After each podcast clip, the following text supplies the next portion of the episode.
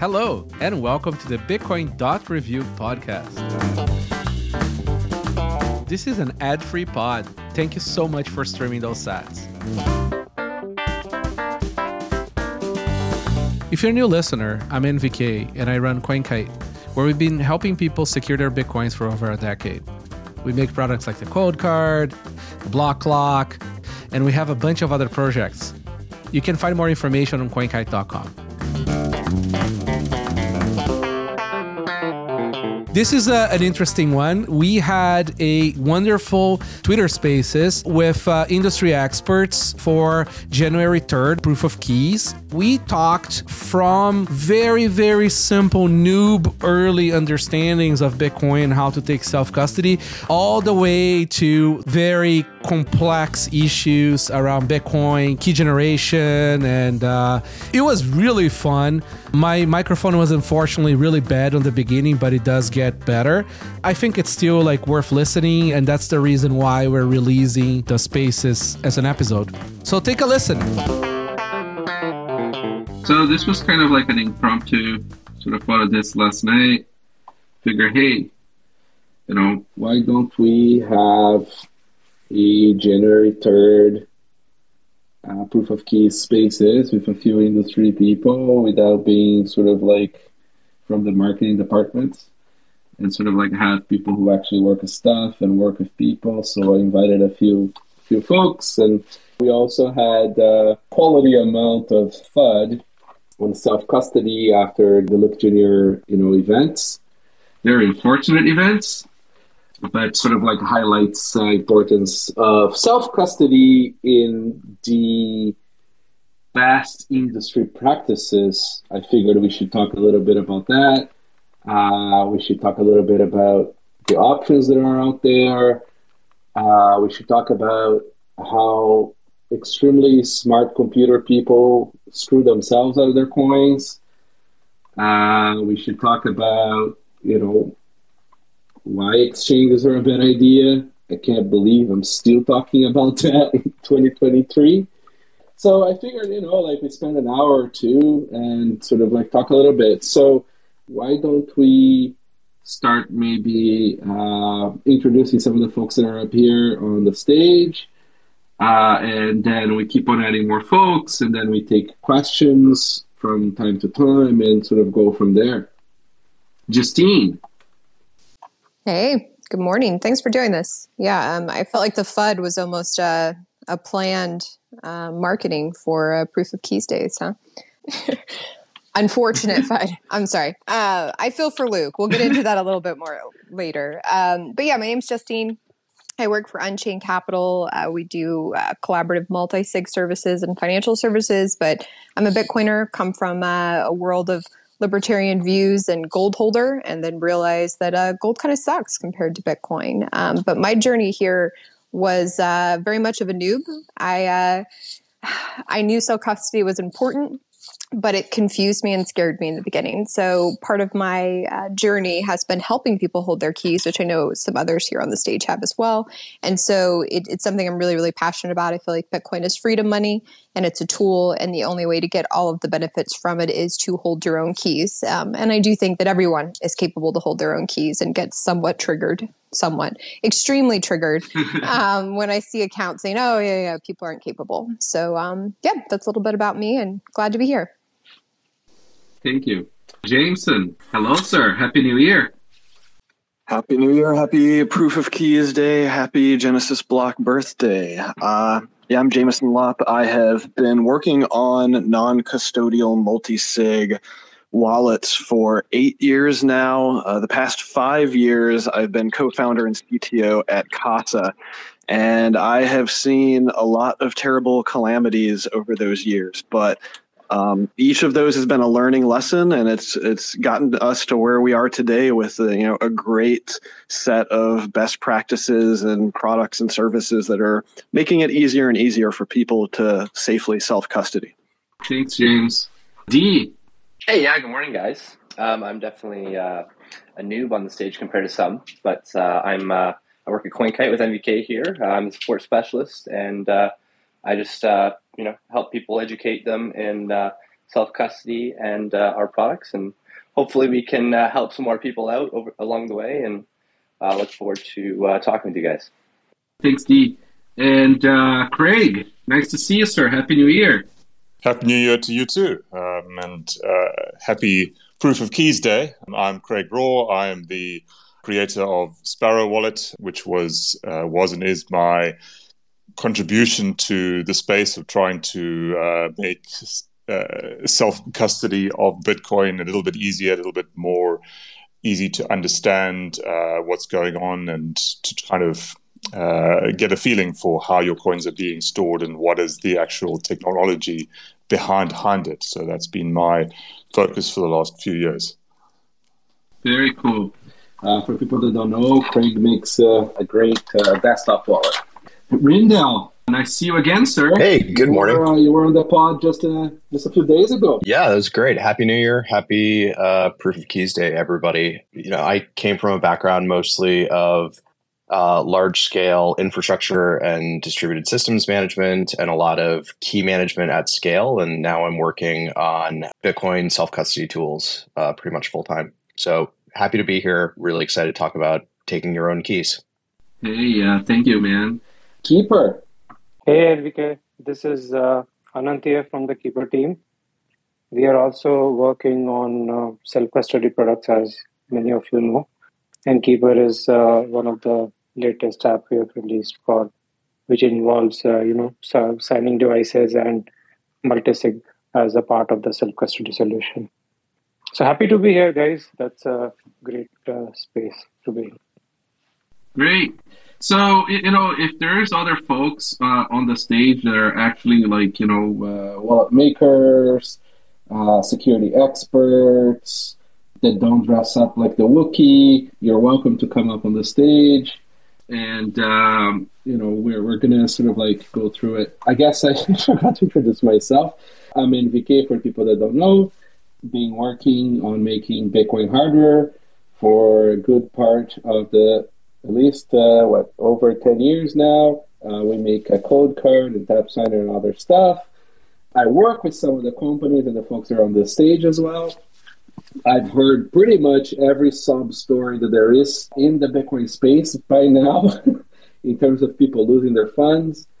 Why don't we kick off with maybe talking about what are the most common ways people lose Bitcoin? I'll start with one example and maybe we go around the panel sort of like going through it. But one of the most common examples I see is people bamboozling themselves. People will screw themselves out of their coins before they ever get hacked. So people go out there, they'll hear an example from somebody that's either extremely smart or extremely dumb and sounds extremely smart. And they would have like a super complicated setup and you know like you require many many uh, computers and they will do a super complex multi-sig and then the person can't get the money out. A very good example of this in the in the way back in the day was bitcoin armory. Uh, there's probably a lot of people on this call that have lost money on bitcoin armory. It was fantastically safe so safe that many people never managed to get their money out so, uh, what, what other stories uh, do you guys see as, as very common ways people lose Bitcoin? Yeah, I mean, I'll go second here. Um, I mean, when I first started, I was uh, uh, forex trading like an idiot, and um, you know, someone was like, "Hey, you know, I have the trading platform. You know, buy some. You know, give me some money, and I'll double your money. You know, the classic." Um, and um, you know, they were only taking Bitcoin, so I was like, you know, what the heck is that? Um, never heard of it. Well, I've heard of it, but never bought it. Um, how does it work? And they said, oh, you know, go on this exchange, buy some, and uh, and then send it over, and, and I'll send you some back. And um, you know, they were pretty smart. They I started off with a small amount and uh, you know a few hundred bucks, and uh, gave them it. And surprisingly, they actually uh, did double my money. Um, and then that that convinced me to give them a, a lot more money. Um, and uh, you know, that's where I fell, uh, you know, a culprit of of what they did. But um, you know, I, I, realized at that time that uh, Bitcoin was immutable, and uh, there's no way that I could get back my money. And it, it, it kind of uh, hit me hard, and um, you know, I was really frustrated, obviously. Um, but it was a user error, right? It was it was me um, being an idiot, being greedy, um, and wanting more money uh, at the time. Um, so, you know, I think people need to take a little bit of responsibility sometimes when they're handling their money. You know, obviously, uh, I'm still a young guy and had lots to learn, and that sent me down the Bitcoin rabbit hole. And uh, you know, here I am, right, learning how to store my keys a lot more safe than I than I did on, on an exchange, right. So that that's kind of my sob story. Uh, but it, it comes Nothing with like yeah. uh, some real pain to learn. Yeah, absolutely, right. And uh, you know, I think a lot of people, you know, when they lose money, they, they get mad and they they try and put someone else, you know, blame someone else. But you know, if, if you really learn about these things and, and store things properly and understand, you know, SHA-256 encryption, then you know, hopefully, you don't have anything to worry about. Yeah. Thanks for that, Dee. Uh, Justine.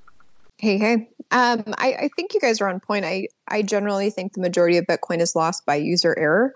At Unchained and in personal experience, we deal with a lot of either newcomers to self custody or people have been dealing with single sig, and, and this is kind of their first um, interaction with multi sig. And what I found is there's there's just so much to learn about Bitcoin, right? And and this is kind of the first time in history that we can truly own our assets and we can truly own our money.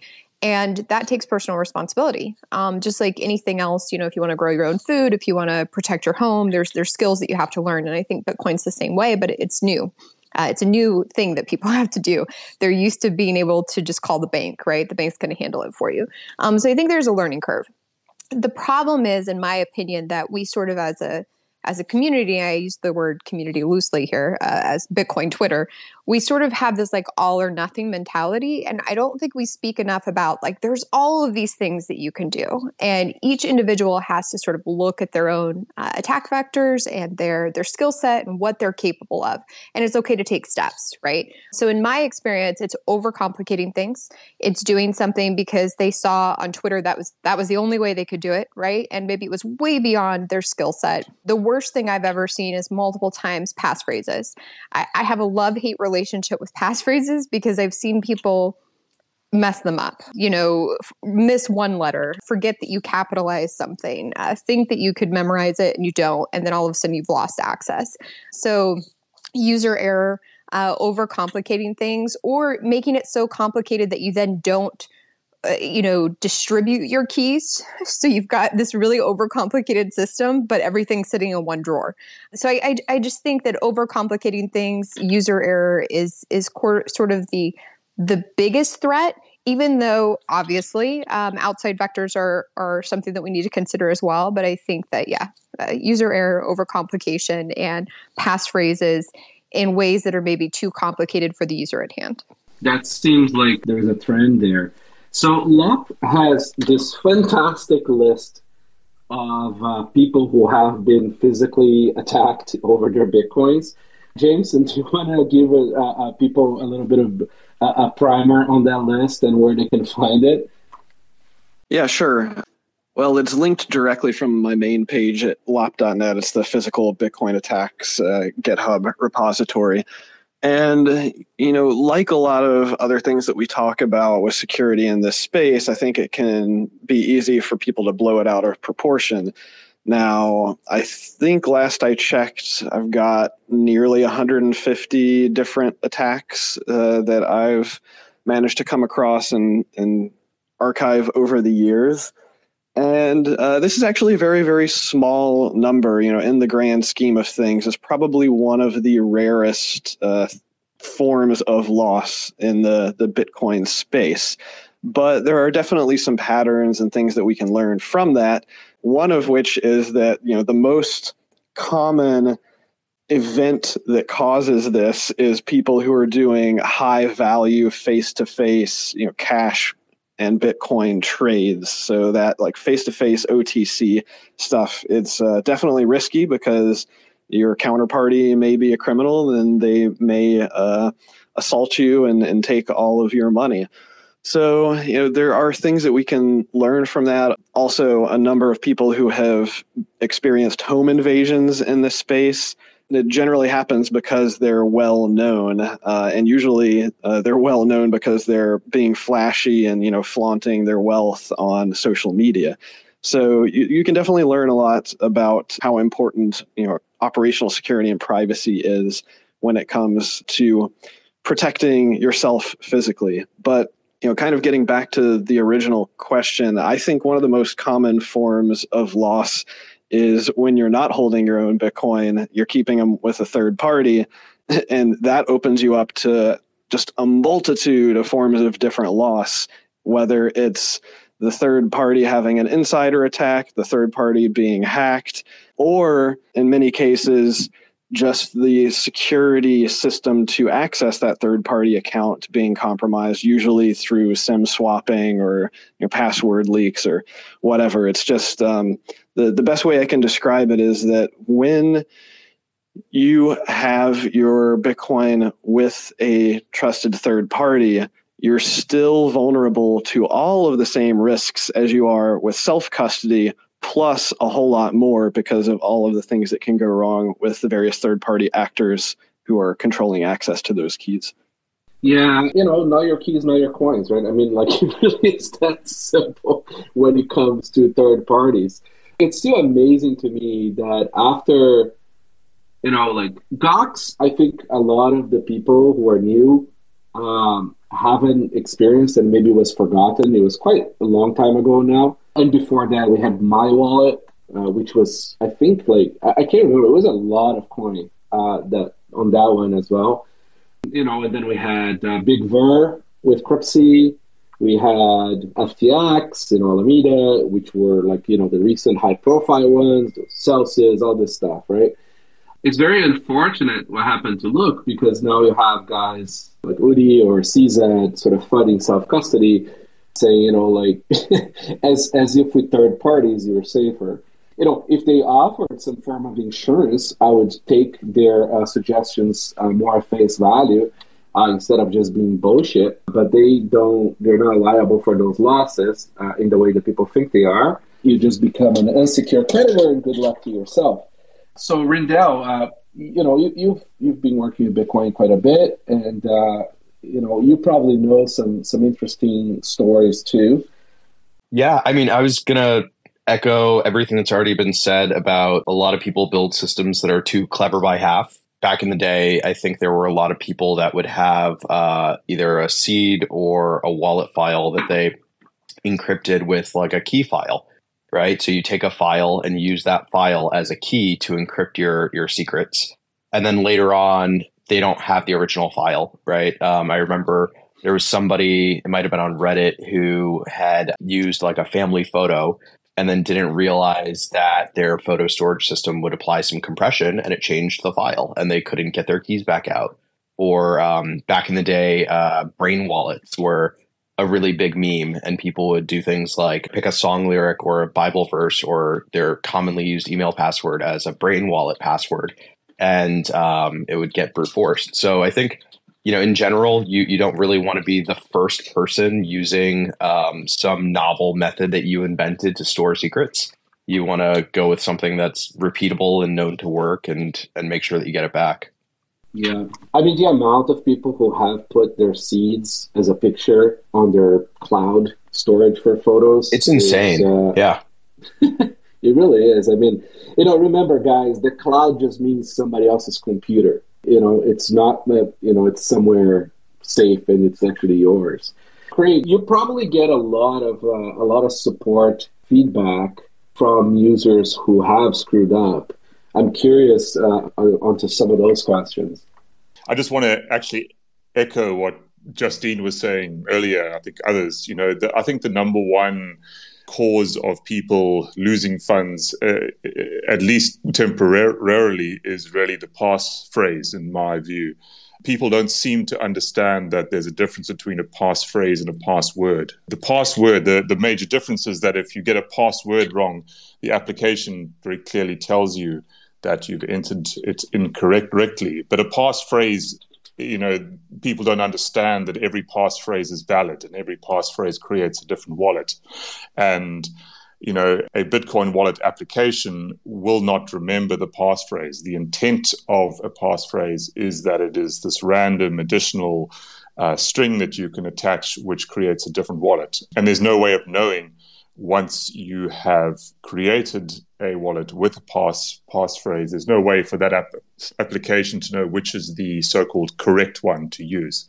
So that that seems to be a very misunderstood thing. Um, because many many people are quite aggrieved when they find that they have you know entered the wrong passphrase, received Bitcoin to that wallet, and then you know when they reload the wallet, they can't see the funds that they have received. So that I think is is is the major misconception that I encounter the most is trying to educate people that every passphrase is a valid, you know, creates a valid wallet. Yeah, no, I've I've heard about this like a bunch of times. Uh, Tristan wrote a great like all you need to know about passphrases blog post. We'll put the link on the on the NAST people don't seem to understand that you know passwords you can change. Think of them as just like uh, a key to the wrapper, right? While a passphrase is the actual secret. It's part of your seed, and you can't change that. If that gets if that's wrong, then that means you don't have the secret. One great way of handling passphrases I find that people stop screwing up is only use BIP39 words for your passphrase. So pick 10 words and make that your passphrase because then you know what words to expect for that passphrase. That really helps. And a lot of the wallets and the hardware wallets do have auto completion for BIP39 words. If you are making complex passwords for passphrases, like you know, like adding exclamation marks and at symbols, upper and lower caps, when you go look at that backup, especially if it was written by hand somewhere, it's going to be hard to know what is a cap, what is not cap. Maybe your family is trying to recover that later after, and they don't recognize some character on your handwriting. You know, money gone. Another thing you should definitely do with passphrases is once the passphrase is applied to a seed, write down the XFP. The XFP is essentially the identity of that wallet. So that means that when you're trying to recover, you have something to refer back, knowing that you recovered correctly. So check out this this uh, this link we just added to the NAST about passphrase if you're there. Rijndael, I'm going to bring you up to to add to it, but maybe after this one, I was thinking maybe what we should do is we should maybe talk about all the the best or known sort of ways of storing Bitcoin, starting from the most simple, uh, which is custody, really, all the way down the rabbit hole. So, Rijndael, did you want to add a bit to this, or do you want to move on? Yeah, I was just going to say on on the passphrase thing. The other nice thing about picking BIP39 words and making a passphrase out of it is that it's unlikely that that's going to be related to existing passwords. Uh, a thing that I've seen a lot of people do is they'll say, "Oh, well, I have a really good password for my email. I can already remember that, so I'll just add some random characters to the end of it, or I'll add the word Bitcoin to the end of it." And that'll be my my wallet passphrase and then later on they forget that they added stuff to their password or they forget what they added. And to craig's point they still get a valid passphrase their wallet doesn't yell at them but they can't get to their bitcoin. Or something happens to them they end up you know dead or in a coma or something and nobody knows their email passphrase or that they added this extra bit of hash to the end of it. So you know make sure you treat your your passphrases like the piece of entropy that they are and have it backed up and also make sure it's not something too clever that you're relying on your memory to recover i was going to add too that it it's it's one of those things where um I, have seen, and this is, I'll, I'll, share a quick story and then I know we're moving on, but I had somebody who thought that a passphrase was like just this additional layer and everything rolled back to the seed phrase. And the story that they told us they had solved inheritance by setting up a passphrase for each child. And then upon their death, these seed phrases would be released. And I was like, oh, okay, so are you splitting up your your, you know, your Bitcoin into all of those wallets for the kids? And he was like, no, no, no, it rolls back to my main wallet that I created with the seed phrases. And I was like, that's not that's not how it works, you know. And so I think there's something to be said about like passphrases are awesome. They're an awesome tool that you can use.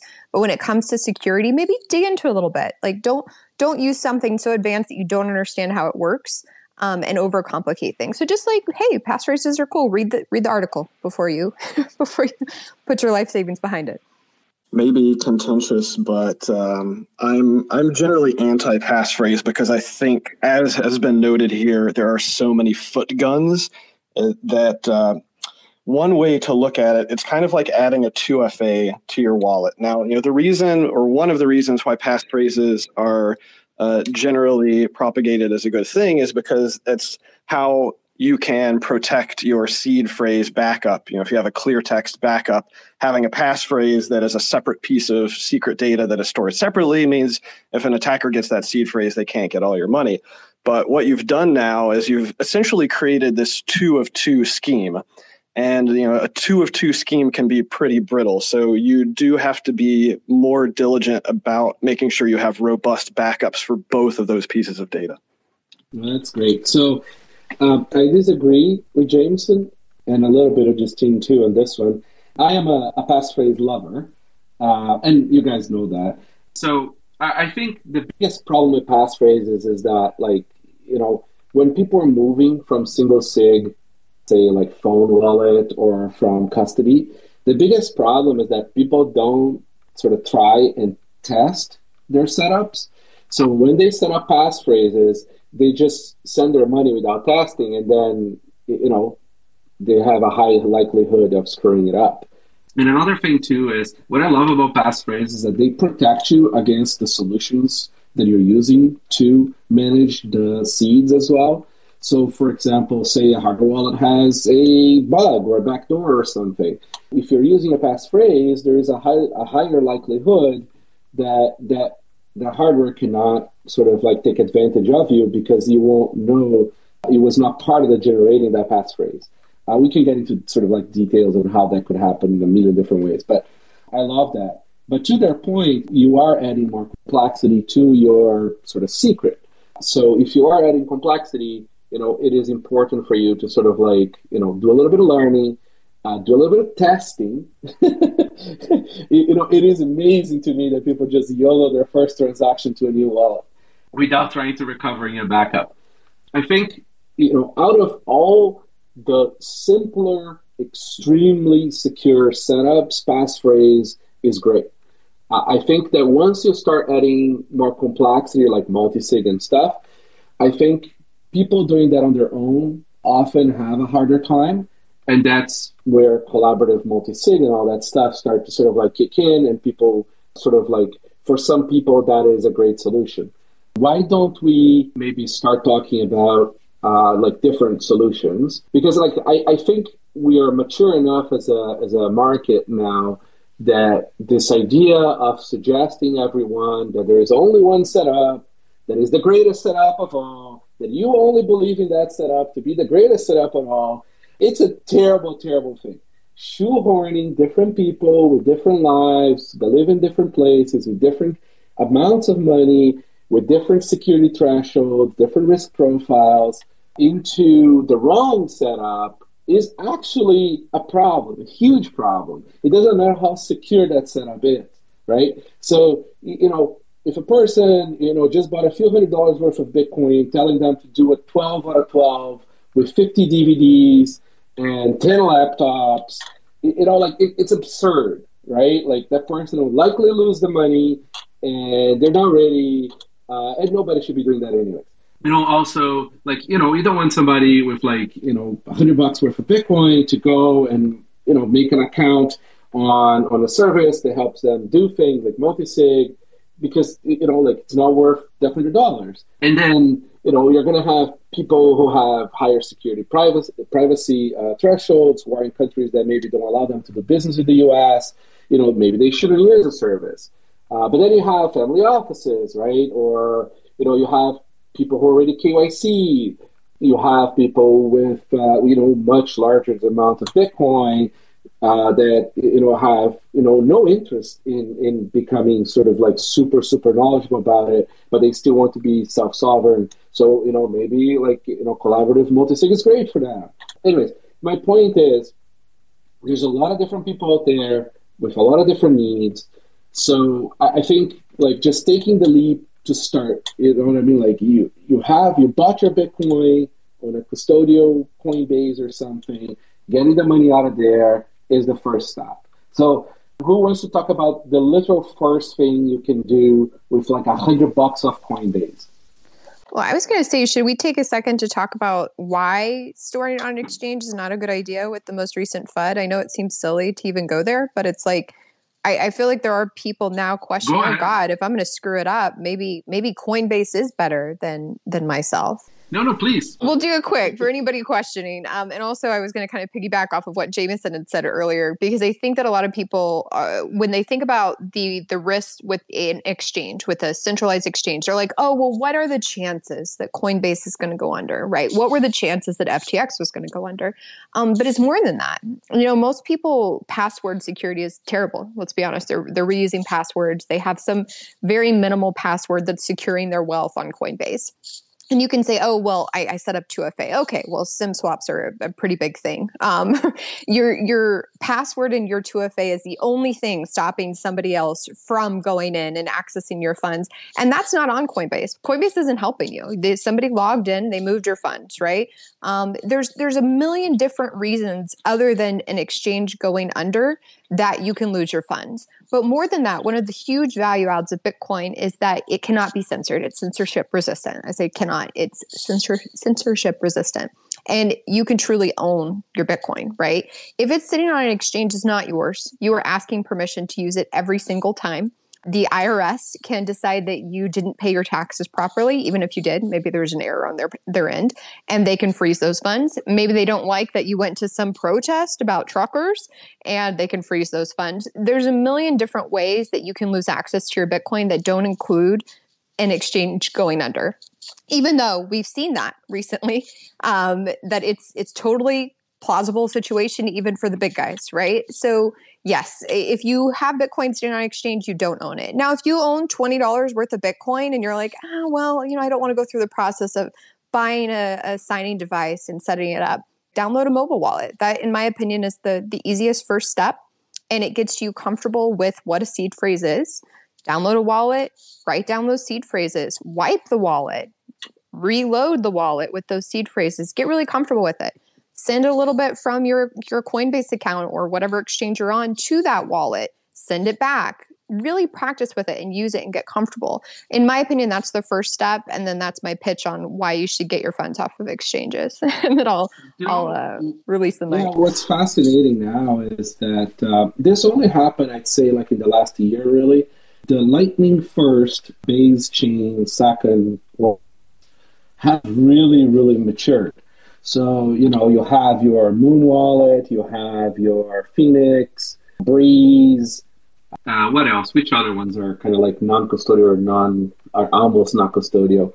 Uh, you have Zeus if you're on but I'm not going to get into the more complex ones. But let's just talk about like Muun, Phoenix, and Breeze. They're quite fantastic because you know if you really only have a hundred bucks worth of Bitcoin on an exchange and you want to take it out, this wallets do like everything without like they don't even ask you to back up uh, the backup, which some are seeds, some are not seeds, until you are ready to deposit. So they they are really trying to not scare noobs with very little money to lose uh, out of that sort of initial self custody, and they take base layer Bitcoin, like real Bitcoin, in and they convert those into sats for Lightning. So you can play around with Lightning, you can play around with base layer, all within sort of like a very sort of easy, manageable, manageable sort of uh, experience.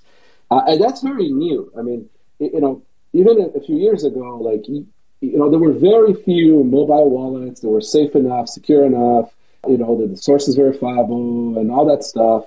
And you know, the, there's still people arguing that the phone is safe enough for a lot of money. And I, I guess at least like we, we're progressing in the terms of like how to explain the security thresholds of like each solution. So I would highly recommend like if you're on this call and like you, are just brand new, you're not ready to, to do anything complicated, but you kind of want to take the coins off the exchange, and it's like a hundred bucks worth. You know, do check out these wallets; they're great. Spend a little BTC, play around, and then I guess we can go to like to the next level, which is like you know the wallets that do have your seed. They might be desktop or or uh, a phone. They're not a hardware wallet yet, but you know maybe it is the hundred bucks, maybe it is two hundred bucks worth of money, worth of Bitcoin, and but they will require you to to do your seed. Now, what do you do with the seed? uh, remember, paper burns computers are completely owned. Phones are also terrible, and they also burn and they also break. So, you know, like do look into getting a metal backup plate if you're going to work with seeds. Uh, there's like an infinite amount of brands that offer these from all kinds of prices. They're fairly affordable. Uh, but, you know, punching that seed into metal uh, will sort of like give you an incredible amount of recoverability for almost no money. So if your house burned down, the chances of that seed still existing are very high. And if it floods, same idea. Uh, Jameson also has a fantastic link where he tests all these metal backup seeds by applying house level fire uh, temperatures on them and trying to destroy them with acid and trying, you know, I'd say like most of them survived pretty well. Is that is that true, Jameson? Yeah, I would say you know forty percent tend to get uh, you know straight A grades and survive all of my tests, but of course it's the other sixty percent that you need to worry about. Hmm. Sorry, uh, am I am I echoed? Just a little muffled there. Oh, weird. I don't worry. Um, You just sound like you're in a tunnel talking to us a little Yeah, bit, still but not bad. yeah.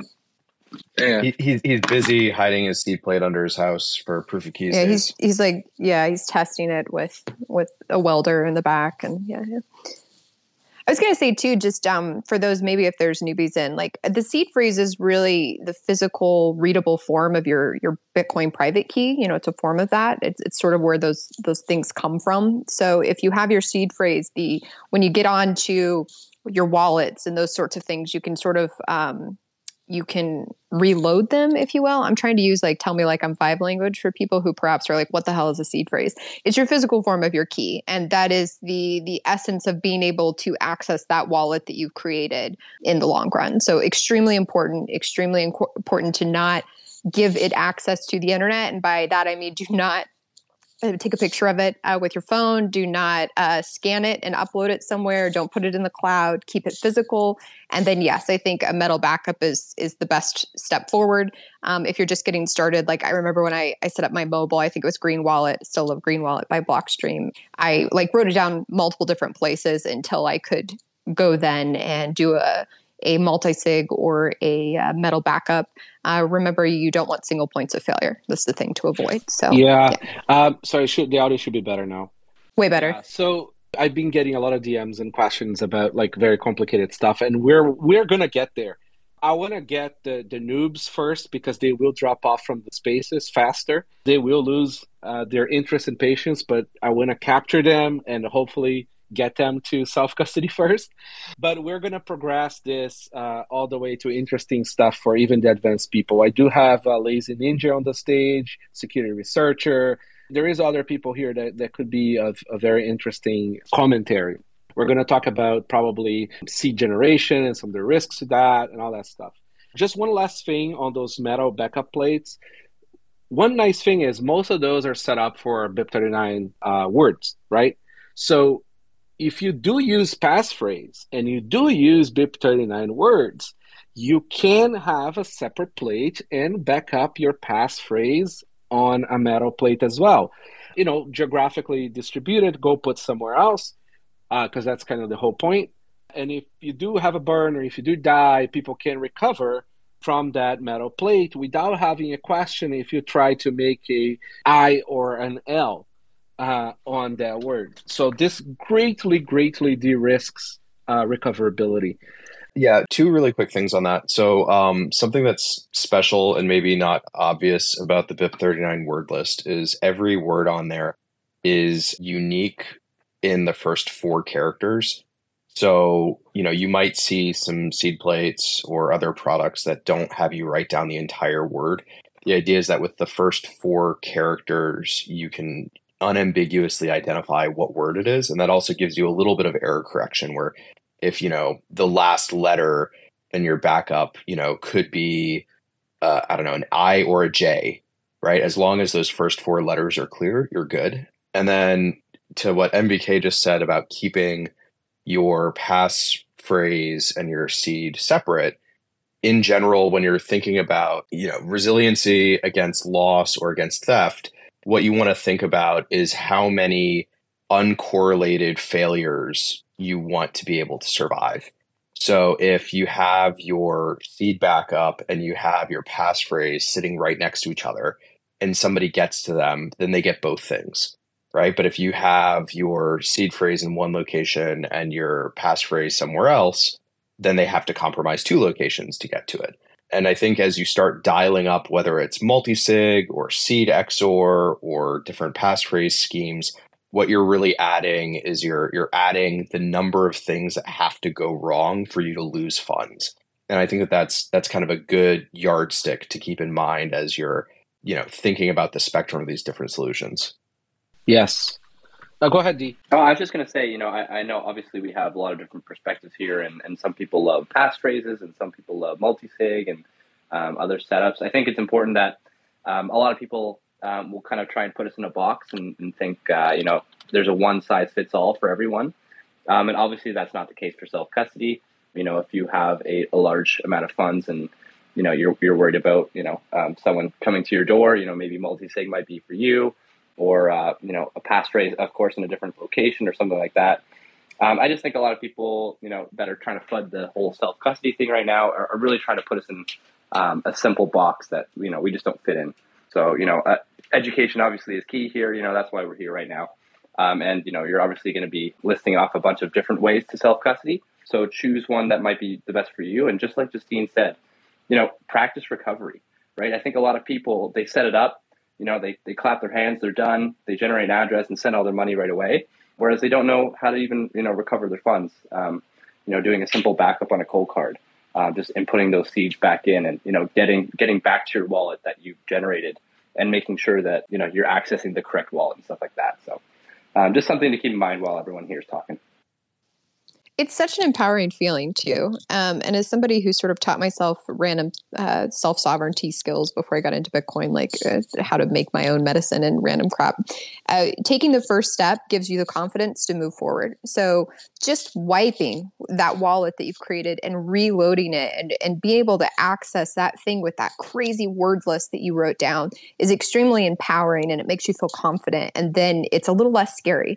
And I remember my, my first Coldcard and I, I tell this joke all the time. It was like that crazy calculator that sat on my shelf that terrified me, right? And then it was, you know, just take the first step. I I set it up, I wiped it, I reloaded it and was like, "Oh, that's that's really not that difficult, right?" So it's just it's just about taking the first steps. You can't mess anything up. You haven't moved any money over, right? Like download a mobile wallet, uh, write down those seed phrases. It doesn't have to be all or nothing. Bitcoin is a journey. Take the first step. So, you know, like a, a huge feature of Bitcoin and having a common sort of protocol is that you are client independent. So, you know, just like email, right? When you don't want to use your email client anymore, right? You don't you can reset up that email somewhere else and magically all the emails showed up, right? Sure, email is centralized, it's on a server, blah blah blah. But like from a just a user perspective, like kind of way, you know, when you have your Bitcoin uh, on a seed it's not really in the real seed it's not really in the seed but let's just say it's in the seed. When you take that seed from one vendor and you go to another vendor right? So from one hardware wallet to another hardware wallet it should be able to just the money appears again right? Like because it's still out there it's still the same secret. So if you're doing it right you can just wipe your wallet right? And reload the wallet with the seeds and the money will magically appear again that's kind of like a huge advantage of this. If you are using solutions that are not using good standards, the money is not going to reappear somewhere else. You're going to have a very hard time looking for a derivation path on walletsrecovery.org. There was a lot of sub stories and why that website was created. Okay, we talked about passphrase on single sig, right? That's a solution that scale from very little money to a fuck ton of money. People do have uh, a lot of people do like that solution for even a lot of money. If you are doing that for a lot of money, please make sure you have a dedicated computer, likely running only Bitcoin software on it for when you do Bitcoin related operations, because you are more exposed to single points of failure, right? If somebody gets hold of the total secret, which is the passphrase plus the seed, you know they could take all your money so you, you do want to sort of segregate a little bit further in, in that kind of setup. Now we get onto multi-sig. Or should we talk about the backup plates and sort of uh, Shamir Secret and Seedxor first? What what makes more sense? I think the seed splitting kind of makes more sense. Sure. Personally. So yeah, no, no, no. That that totally makes sure because like you know, in single sig, sorry, multi sig doesn't make too much sense to split the seeds. So now you have you know your your seeds in metal backups, right? That's clear text, and if somebody gets hold of that of the two plates uh, of your passphrase and your seed, or if you're doing just seed, they do have access to your money. So for that reason, CoinKite and Trezor have sort of come up with two uh, different setups in which you can essentially de-risk that seed by not having it in clear text. There is uh, Shamir's Secret, which is not my favorite, but it is fairly secure and it does give you M of N, which means if you lose just one part, you don't lose it all. With Slip 39, you can actually, so you're going to essentially have, say, three pieces of uh, paper or metal with those uh, words. And then there is my favorite, which is Seedxor. I made a little website called seedxor.com. Essentially, that's a very fundamental computer algorithm, right? That you can split a seed and not need a computer to recover it. You can do it by hand and paper with a little worksheet. Uh, and that to me was very important because I don't want people putting seeds on computers to recover them if they do have to reunite the two secret parts. And this is a great way of splitting the clear text backups for single sig or single sig plus passphrase. I'm not sure if we need to get too much into more detail of that. There's a lot of uh, videos out there, BTC sessions. I don't know if he's in the hall. He was going to come, but he has some great, great videos talking about Slip 39 and also Seedxor. If you are doing single sig or single sig plus passphrase, I highly, highly recommend you look into that. So why don't we move to multi sig? Uh, Dee, I think you, did you have something to add? Yeah, no, I was just going to say I posted uh, a link in the next for anyone that's looking to look into Seedxor. It's a Bitcoin magazine thread. Oh, uh, great. Actually, okay, just so, really quick on on the Seedxor thing, two cool features of Seedxor. One of them that MBK already mentioned is you can actually do it by hand. You can do it by hand, and I think any comp sci one student could write a little Java program to do Seedxor. So it's fairly bomb proof. Like you're not going to be reliant on finding a specific piece of software in the future to reconstitute your seed. The other thing that's kind of cool yeah. about Seedxor is that the seeds that you split your seed into can themselves be valid BIP39 seeds, uh, which is also a cool yes, feature. They, yeah, they are plausible deniable. Um, just uh, it's funny you brought that up about the comp sci thing one requirement we had when we were sort of creating that was that it had to be World War II level complexity. So, you know, it had to work without like modern computers for you to be able to do the operation in case, you know, we have a nuclear holocaust. So that was part of the spec. So multi-sig. Multi-sig is a very broad subject. There is 50 different ways of doing it. And uh, Rijndael, you, you uh, do, do you want to give a primer on what multi-sig is before we get sure. into solutions? Yeah, so multi-sig, which in kind of classical cryptography, you, usually you'll hear about it being called uh, threshold schemes.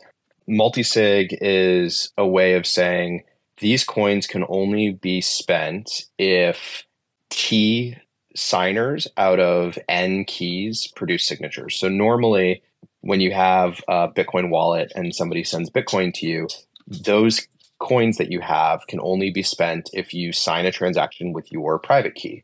What multisig lets you do is it lets you say, instead of requiring a signature from one key, my coins require signature from some threshold number of keys. And you can dial the threshold up or down. So you can say, you know, I want to have three keys in total, and two of my keys have to sign or I have five keys in total and three of them have to sign.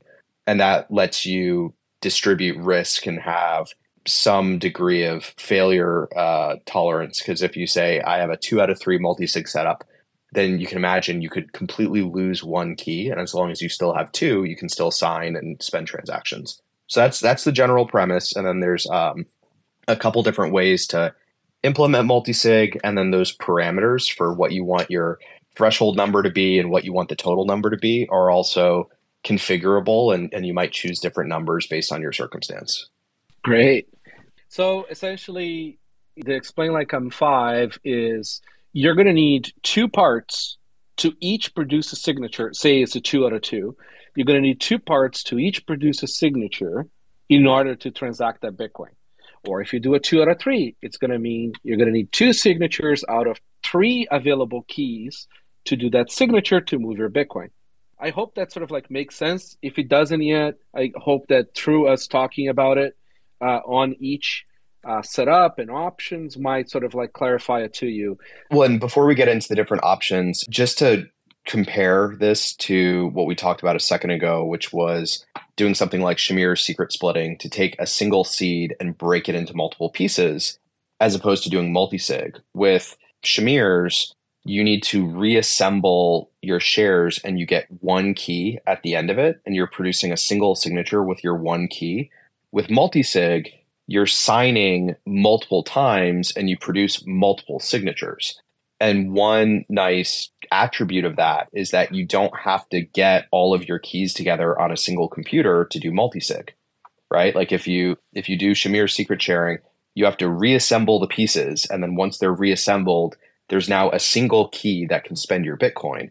With multisig, you can have keys in different locations or held by different people, and they produce different independent signatures, and you don't have to have a quorum of, of keys together at the same time. Yeah. So I guess um, I'm going to get into uh, Jameson's and Justine's solutions very soon. And I guess uh, you guys are going to have like different sort of like uh, different opinions about this and sort of like different attack approaches to similar problems. So I'm going to start with Craig first because Craig like us, essentially like supports all forms of multisig, and he's building multisig software. So, Craig, what are sort of like reasonable multisig quorum choices in terms of M of N that you personally think are good and not too complex? Look, I, I think you know one thing to consider with multi-sig is the privacy aspect to it that you do reveal the details of your quorum when you spend. Um, so it is worth being aware of that. And if you have a very unusual, you know, quorum setup, say, uh, you know, five of 11 or some something very odd, that's really going to stand out and it will allow your spends to be more easily tracked on chain. So I think that that's one of the biggest factors for me that I consider.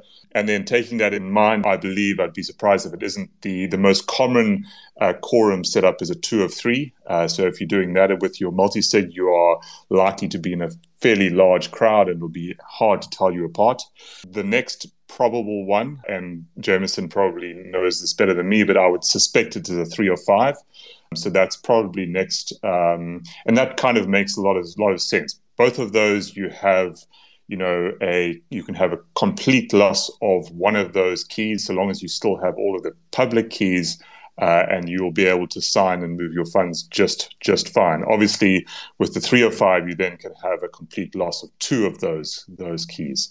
So um, that's I think the two that kind of stand out for me as as solving at least you know 80% of people's needs uh, when it comes to multi multi-sig. If you need more than that, you obviously have quite a unique need. So you know you'll then have to consider sort of consider that. But I would I would look at those two quorum sizes first.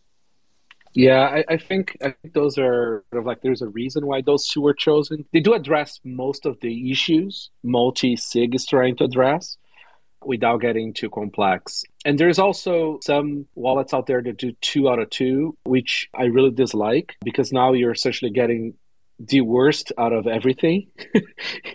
you're essentially like getting the complexity of multi-sig and you're also getting the worst possible recoverability out of each secret.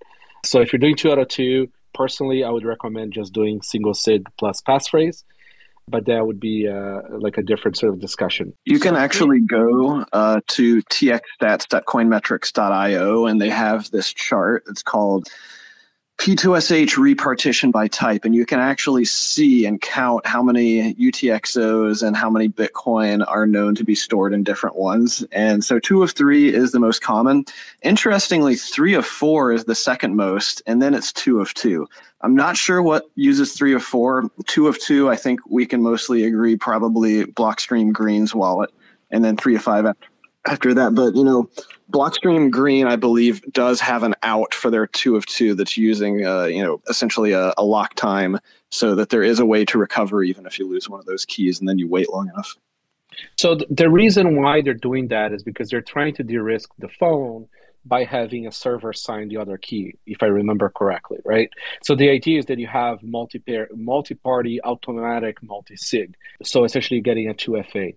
I personally don't don't like that solution, and I think not a lot of people use it. And I think them themselves are sort of like when you open the new wallet now.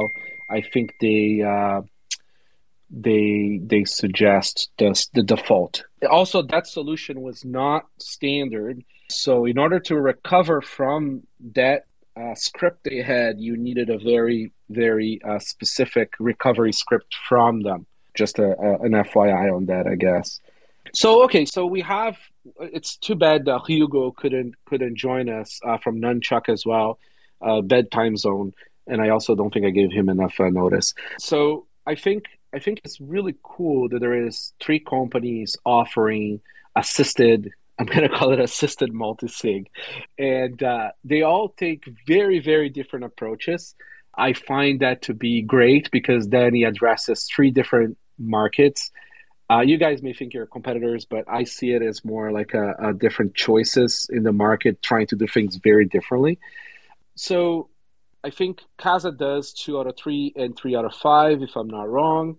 Unchained does two out of three, and I don't, I can't remember if you guys do other quorums. But Justine, if you guys do do only one set, I'll have you start first. If you guys do two two types of multi sig, then I'll have Jameson start yeah, we do two of three uh, collaborative multi-sig, and then we have multi-institutional that's available as well. But yeah, we, we're two of three only. Cool. So do you want to sort of like give a short primer on like why do you do two out of three and like what's your security intent and who's who's this for? Yeah, absolutely. So uh, first, um, I know we we kind of did an overview of what multi-sig is, right? It's creating a wallet with, that requires multiple signatures. Um, collaborative multi-sig or assisted multi-sig is just allowing a third-party trusted, you know, resource to come in and hold one of those keys to assist you. Now, that could be an individual. Maybe you have your your grandma hold a key and, and you've created a multi-sig on on Sparrow Wallet and you've done this all yourself, right? And you can share pieces of information with individuals because in multi-sig, you've eliminated single points of failure with Unchained or Casa, we do collaborative custody, which means we as an institution is holding one of those keys, um, helping you create addresses in our wallet software. You can then access this, of course, in other wallet softwares, but we can assist with signatures, um, which means that you can lose things and not lose your Bitcoin, right? So with Unchained, we do two of three collaborative custody. You as an individual would hold two keys we would hold one. We do physical backups, two of three, which means that you as an individual hold four pieces of information, meaning two signing devices and two physical backups of seed phrases. You can lose three of four of those, and we can still assist you with your Bitcoin. So lots of room for failure there. We believe two of three is the most secure for the most individuals, uh, just because that is four pieces of information that you need to secure, and they need to not all be in one drawer, right? So when you start adding more and more keys, that adds more complexity. And what we found is a lot of people will just then not distribute that and have it sitting somewhere. Um, so we just feel that it adds uh, the security that's needed without the complexity. And so we offer two of three. We do have Caravan, which is a wallet software that allows you to create your own multi-sig and you can do different quorums on that as well. And in the future, we may add additional quorums because there are there are people, you know, different strokes for different folks, uh, big corporations that want the ability to add more. So it is something that maybe in the future we will do, but as of right now, our two of three is standard. Justine, uh, where are the keys held uh, for your setup, and how are the key, uh, the keys sort of like managed? So we don't actually release any information about how the keys are managed, but we do everything's offline. No, I meant on the Um, user oh, side. On the user side, okay, yes. So you have your four pieces of information, your two signing devices, your two physical seed phrases, and you're going to store those geographically in different places. Um, so we recommend, you know, a metal plate and put those in four different places. What that looks like to you could be different. What we generally recommend for someone starting out is take one seed phrase and go put it away from all the others. That doesn't mean that you're self sovereign in your Bitcoin custody. It means that you still need Unchained, but it means that you can't lose all pieces of information if you have a fire or flood in your house. So, bare minimum, remove one seed phrase and go put it in a second secure location. Those locations could be another physical uh, home that you have, uh, an office, safety deposit box. I don't recommend putting all information in there because you shouldn't trust the banks. But with multi-sig, you don't have a single point of failure in that seed phrase. Nobody can access your Bitcoin with one. Uh, so you as an individual are storing that physically somewhere, and what that looks like could be, you know, buried behind the third oak tree uh, hole on the left, and you know, behind your drywall uh, seed phrase. It, it could be whatever you want. It just needs to be four different locations. Is the optimal security setup on our end? Thank you. Jameson, so you guys do things a little differently. You guys do key rotation. I don't know if that's still true. And you guys have also an app that's part of that, sort of like, uh, in how everything is handled. Do you want to sort of like give a, a primer of like some design decisions and sort of like some risk profiles and same idea that I asked Justine? Sure. Yeah. So we initially launched with three of five only, and then you know worked our way backwards uh, to doing two of three, which you know is easier to manage. Now, what a lot of our thought process that has gone into with deciding exactly how to architect the key management with all of this is the fact that you know multi-sig is more complicated than single sig and there's a lot more decisions that can happen which means there's a lot more potential for foot guns the design space is so much larger that we want to constrain it uh, in such a way that people are, are basically guided down one of a fairly limited number of paths but even that said, you know, within our own system, there are a number of different decisions that you can make, especially between the two of three wallet. You know, we we offer both a more convenient two of three where you have one key that's on the phone, uh, one key with Casa, and one key on a hardware device, or you can do a more you know, self-sovereign setup, which is using two different hardware devices and then Casa as the third key. But of course, that creates a bit more onus on you, a bit more responsibility uh, to manage those backups. So, one of the, I would say, key differentiators between us and I think a lot of the other multi sig wallets is that we do tend, you know, for the three of five and as a sort of default for the two of three, have that mobile key on the phone. And one of the reasons for that is, you know, even if the, the phone device gets compromised, you're not going to lose your funds. We're also a fan of what we can then do with doing a secure backup of that key. So essentially, you know, encrypting that key, putting the encrypted blob of that key in your cloud storage for the phone. That can only be decrypted with the decryption key held on the Casa side. You know, essentially creating the sort of two of two backup for that key even if somehow both of those sides got compromised, once again, it's only one out of the N keys involved in the system. So, you know, we're, we're trying to make things easier for people to navigate this additional complexity. You know, even with all of the decisions that can be made, whether you're doing two or three or three of five, I, I think a very important aspect of these systems, uh, you know, both with Casa and Unchained, is that you know, we're, we're offering support because and I think this is kind of the culmination of this whole discussion that we're having. There is no single cookie cutter solution that works for everyone. You know, everyone has their own unique life and family and work and, and obligations and a million different variables that go into deciding, you know, how you are willing to make these trade-off decisions essentially between security and convenience and uh, recoverability, uh, especially inheritance situations. So you know, that's why I think, especially if you're going for a more complex multi-sig setup and you're not really familiar with adversarial thinking and, and key management, it is helpful to have someone that you can just talk to and bounce ideas off of and, and understand better what the different trade-offs are of the decisions that you have to make. Yeah, yeah, absolutely.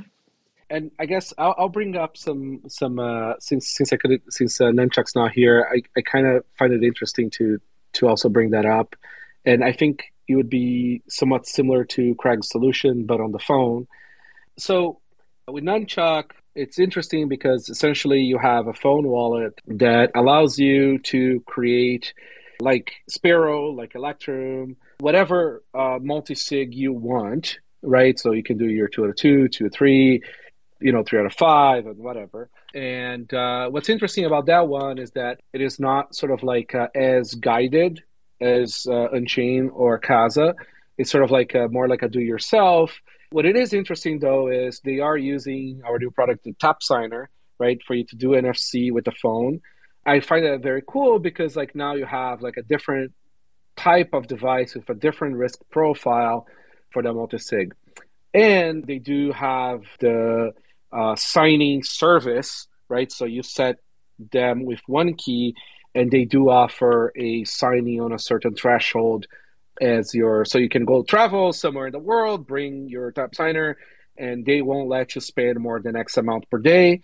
But if you don't like them, the same way if you don't like Unchain, if you don't like Casa, you can just go and use your backup quorum to sign your money outside of this multi-sig services. This is like something that never existed before with financial services, with money services not saying that you guys are a financial services company that gets into a whole law complication of this whole thing. That's not the point of the conversation. But in terms of just like being able to offer a non custodial but assisted financial, in the terms of money solution, where there is a third party participating in your spending to help you either don't screw up or have limited thresholds per day but if you don't like them anymore, you can go dig your seed plate out of the third oak. Is that where it was, Justine? The it was third buried oak, under the third oak tree, yeah.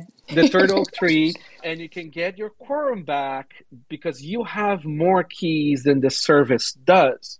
But that also prevents them from ever taking your money because they only have one or less of the quorum than you do and they don't have enough quorum to ever take your money too. This is a view, a very sort of like new thing that never existed with money before. You made a really important point there that I think a lot of people confuse with multi-sig and especially collaborative or assisted multi-sig is it doesn't mean you're locked in to let's just say that wallet provider, right? And that's an important part of Bitcoin self-custody in my opinion is the self-sovereignty aspect. So one thing that's important to to remember is everything in Bitcoin has trade-offs. And with multi-sig, you are adding additional complexity, which means you need to have additional things to be able to self-sovereignly recover that Bitcoin outside of that entity. And so I think it's important to note that if you do set up a multi-sig in order to access it outside of that wallet provider you need to have what's called a wallet configuration file think of it as a map a blueprint of how to rebuild that wallet outside of that entity. So that's something important to remember. Now, with that map, you can't spend Bitcoin. So when it comes to securing that, you maybe don't have to do it as um, as intensely as you would your private keys, but it does it does include personal information. It says things about your setups. You want to keep it secure. So if you have created a multi-sig somewhere, you need to think about that uh, configuration file has your uh, your derivation pathways, XPubs, external public keys, those sorts of things on there. So that's important. And then also, you know, anything with collaborative, when you include a third party, you're trading privacy information, right? You're you're trading information.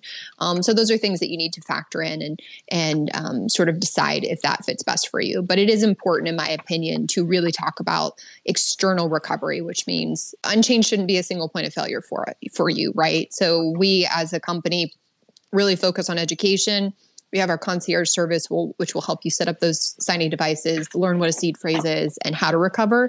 But we have like webinars, we have articles that really can walk you through each step. So just wanted to kind of like throw that out there as well as we talk about multi-sig. I think it solves a lot of problems, but you do also need to ensure that you can sovereignly recover.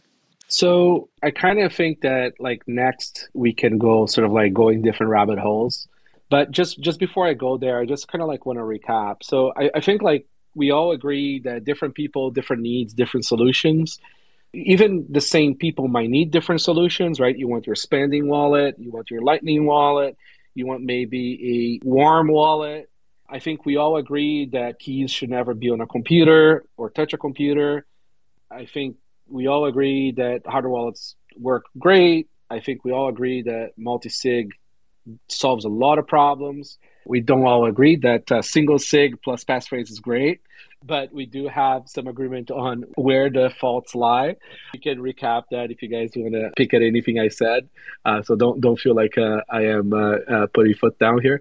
So I, I just I guess like the main thing is that I want people to take out of this this sort of like simpler more new part of the conversation is don't get overwhelmed with the solutions out there uh, you have time, you can test things, uh, you can experiment with different services, you can experiment with different wallets.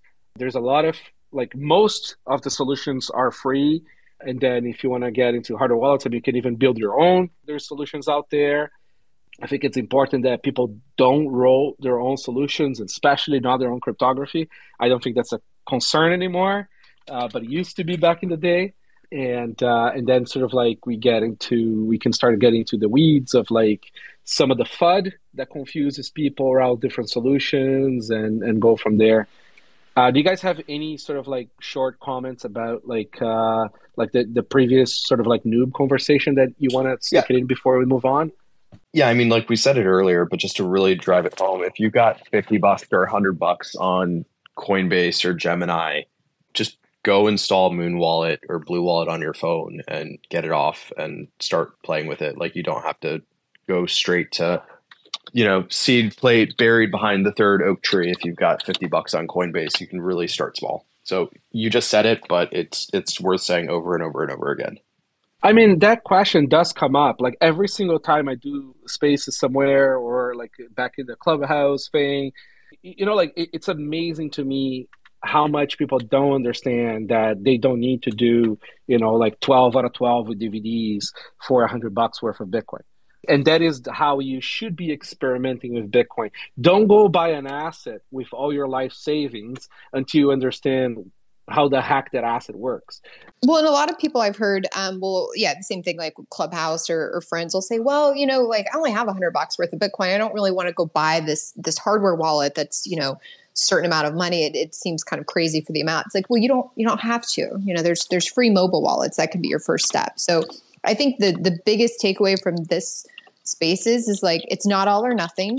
Like take the steps, and we're kind of walking through the steps specifically. But you don't you don't have to spend money on a, a signing device or hardware wallet. You can just download a mobile wallet. Like that's the first step.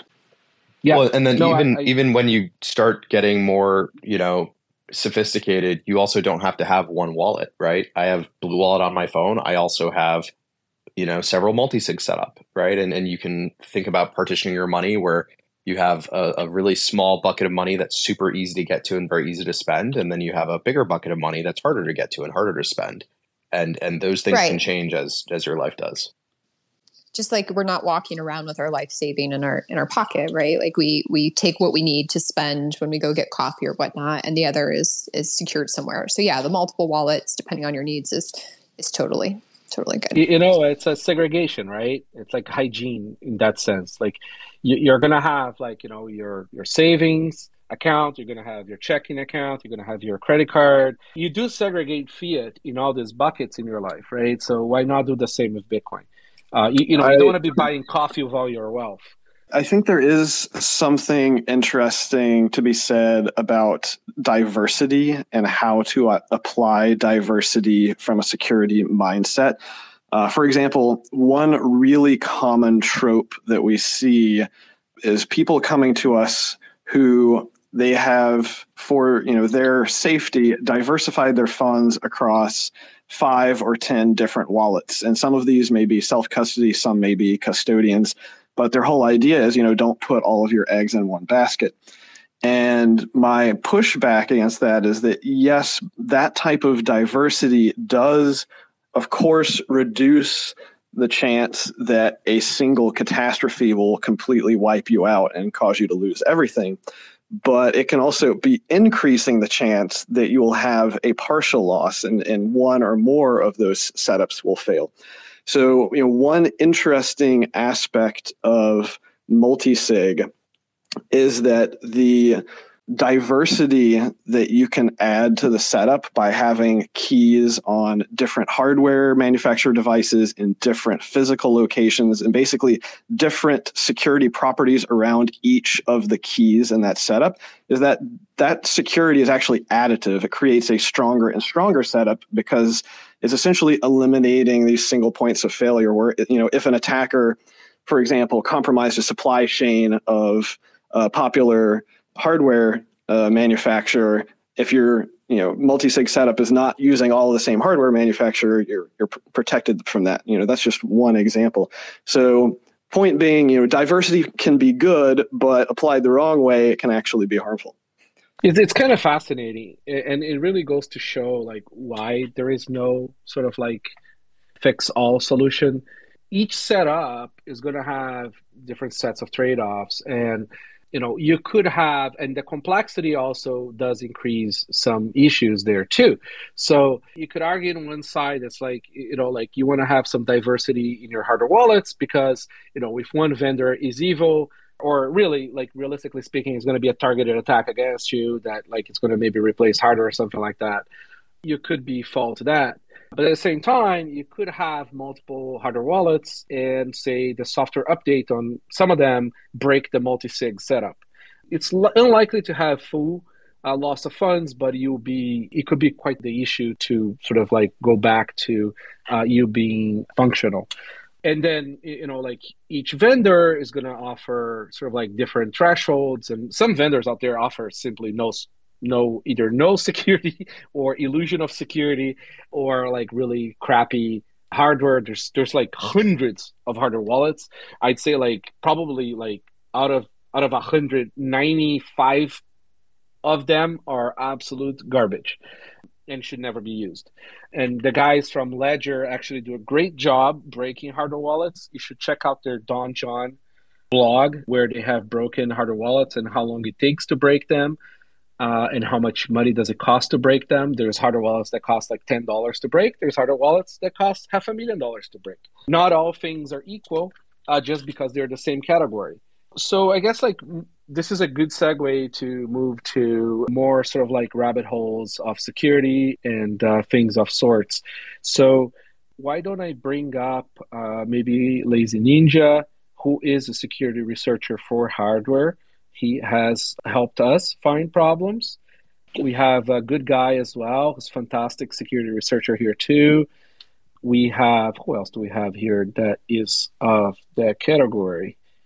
Just for the uh, beginner stuff, while, while we're on the topic, um, I know Sparrow has a great thing called Master Fingerprint ID. You know, we as well have something called Master Fingerprint ID that you can check on the Coldcard itself. So if you're you know you're dealing with a single sig wallet and you know you don't know if in your if you're in your passphrase wallet or you're in your BIP85 wallet or or whatever you want, you can go to um, advanced tools and go to view identity, and then it will give you uh, a string of eight letters and numbers, um, and that's basically the first four bytes of your uh, public key. Um, so it's just a great way to know. It's kind of like a, a, username or something like that, right? It's it's just a way to identify what wallet you're in without having to try and sign a transaction and, and, get that error. So it's just a good thing for beginners to know about, and I, I find it very useful. Thanks, Dee. I think we're going to be attacking a lot of those little issues. Justine and Jameson, thank you so much for for joining. Like, I I love if you guys stay, but uh, you know, if anybody needs to go, totally like you know, I don't want to you know take up your time, but uh, you know, you guys have a lot of knowledge to to push out, so uh, please do stay if you can. And with the first part of the the, the space is uh, gone, let's improvise on the second part, which I think would be really cool to sort of like talk about some of the FUD around solutions and and some of some of the ways the products in the market do address them. Hopefully, we can clear a, a few of those uh, because that's, in my view, like one of the things that keep people from from using good solutions uh, is just this fear of the nearly impossible attacks. or or actually like attacks that are completely like a lie. So why don't we start with uh, you know can uh, SHA-256 be broken?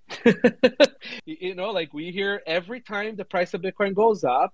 Uh, we do have people that come into the Bitcoin space and start saying that uh, somebody could break Bitcoin's cryptography. Rijndael, I think it would be a great guy to sort of explain just how big the entropy space for ECDSA and Schnorr uh, in the way that Bitcoin uses, how big that space is and how hard it is to break it. Yeah, uh, I mean, so it's really large orders of magnitude. Like humans are really bad at comprehending orders of magnitude. I think you know it's it's something like on the order of the number of atoms in the observable universe is is like in the same it's I, I, think that that number is about two orders of magnitude larger than the the number of valid uh, ECDSA keys that that you can have in Bitcoin. So when you know what Justine was saying earlier about your seed is is of you know a representation of your private key. What happens is when you go to create a new wallet your wallet generates uh, some really big random numbers and then um, feeds it into an algorithm that creates a master private key. And then that master private key is used to derive all of uh, your addresses and the the corresponding private keys for them. And so you know there, there's kind of two ways that somebody could get to your your private key. One of them is that they just guess really lucky and they um, have what's called a collision where they randomly pick a key that's the same as one of your keys. And as i mentioned there's there's a really really really large number of keys uh, out there. So it's very unlikely that somebody's going to to pick the same one. Or the other thing is the security of Bitcoin's digital signatures rests on a thing called the uh, discrete log problem. And so the idea is that we don't know any way of undoing a particular mathematical operation over elliptic curves. And if if we did, then it would mean a lot of things about cryptography and the whole internet would be broken. So, you know, the, the cryptography that's protecting Bitcoin is like the same cryptography that protects the rest of the internet. If that broke, pretty much everything would break. Yeah, the way I like to describe that is uh, if the Bitcoin cryptography is broken, airplanes will start falling off the sky, electricity will stop being delivered, and uh, and the water will stop being delivered. Even your sewer will likely stop working in a big city. So essentially, everything in your life that maintains you alive, except from being you know out in the bush, depends on cryptography nowadays. Well, and, and you know, Bitcoin needs the internet to work, right? At, at some point. So if that cryptography is broken, it's all gone. It radios. Well, yeah. So you can broadcast a transaction, but like the miners are going to need the internet, right? That's right.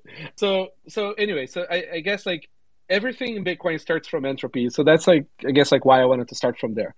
So that's the original original FUD in terms of uh, Bitcoin custody and like Bitcoin keys and stuff. Now sanity and quality of entropy is kind of a big deal, right? And if you have a bad or evil device or piece of software, it could create bad entropy to you either by bug or by uh, malicious intent, right? Some people, you know, just to oversimplify it, you know, say you have a, a rainbow table or a known bug in derivation, and you know, a, a, an evil piece of software or hardware wallet could theoretically start giving you either extremely weak entropy accidentally, or it could give you entropy that they themselves know some part of the, the entropy, which is kind of scary, right? Because they could give you entropy that they can then later derive it themselves, those keys, and then take your money remotely without you ever knowing what happened. So I think it's important here to understand why people in this space are so adamant about you using software that is verifiable, right? So you can go look at the source code, right? Uh, you can build it yourself. Not that everybody's going to do it, but that you know people of some notability or people who understand it in this space are going to go look at the software because they understand it And you know, they're either going to vouch for that piece of software or they're going to say that they didn't find any issues with it in in that sense. So that means that you know when you're using your Coldcard you know somebody else looked at that source code and knows that CoinKite is not sort of hiding some purposeful bad derivation there for you to happen. Now, another sort of thing that, that go in that sense is why is it important to bring your own entropy? Because why trust the software itself at all, right? Why don't you just throw some dice and, and sort of like input that entropy yourself uh, into the Coldcard? In my view, that's even a better solution or at least do it to prove it that the device does what it claims it does, and then you sort of like do a new one or or sort of like some mix of it. But that that's why you Now- use the chipsets that you use in your wallets, right? Because they're certified, they've been tested for entropy creation, right? So, like, I think there's like the hardware is a big part of that too, right? Yes. So the, the, the thing though is like I don't want to trust the TRNG even though it is certified on a hardware device. I mean, chances of that having a backdoor or being evil are low. Or that if there is a backdoor, you know, it probably is going to be a state actor level trying to, to do something. So, like in my view, we don't like to trust it at all. So, what we do is we mix the entropy uh, of different chips that would all have to uh, have a conspiracy together to to do something stupid. And then on top of that they would have to like cheat our open source code.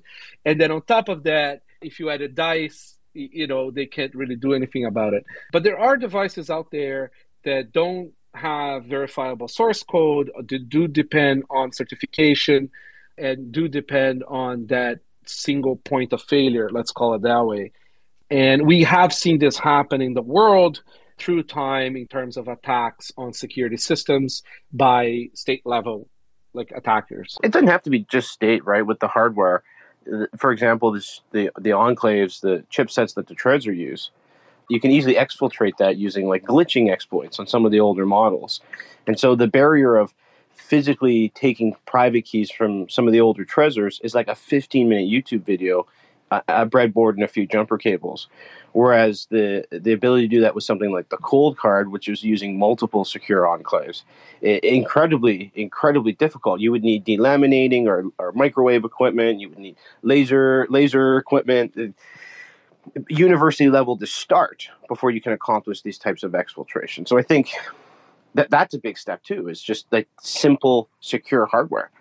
Yeah, well, that's one cool thing that you get with multi-sig, right? Is that like, or a passphrase, is that you de-risk each key, right? So when we get into the rabbit hole of key risk or single key risk, per key risk, really, the multi-sig does address uh, a lot of those issues, really, because the, the source of those keys will likely be of some diversity, right? So both Jameson's Casa and Justine's Unchained do source that entropy from different hardware wallets, which I assume you guys allow the customers to pick, but you probably advise them to pick different hardware wallets. And on Jameson's case, you also have the app being one source of entropy as well. Also, there there may be people listening right now that thinks this is tinfoil hat stuff that you don't need to pay attention to. But um, I, I joined a little late, so I don't know if you talked about this earlier. But uh, there's a theory right now in the theft of Luke's coins that somebody identified that his system has a common vulnerability that's been reported publicly that the random number generator on that system is terribly broken. So yeah, no, I believe it. You know, this is where the rabbit hole of like, please don't roll your own solutions as a civilian is so important. Even as a programmer, don't roll your own solutions because your widow may not be able to recover from that or you are fallible and your own solution has not have the scrutiny of the market right to find those bugs may be an even bigger problem well, you're only one person, and it's just impossible to do the level of scrutiny needed on complicated systems to validate everything. And even even sometimes looking at the failure, it's not obvious to you because these things are much more subtle, these errors, than they appear when people sort of disclose them. It seems obvious, but when you don't know the errors there, it's really hard to see some of these. You know, things. it's not just that So- with Luke. I think there's a certain amount of um, past experiences that have interfered with his judgment, previous hacks. caused certain amounts of PTSD. And I've seen certain people in the space who have been here for a long time avoid more modernized practical solutions in favor of more complicated traditional solutions. And I've seen that often uh, will work against so, them. You know, that I really- brings me back to the air gap computer just for a second. It's like there's the proverbial uh, air gap computer running, you know, either like, you know, some very esoteric OS like Qubes or running tails or whatever, where you know those those are great solutions to be your your computer where you do bitcoin operations where you construct transactions where you check your wallet and stuff but those are terrible terrible solutions for handling private keys. General purpose computers were not designed to hold secrets right? They're extremely complex machines. Even if you think that your open source os is open great.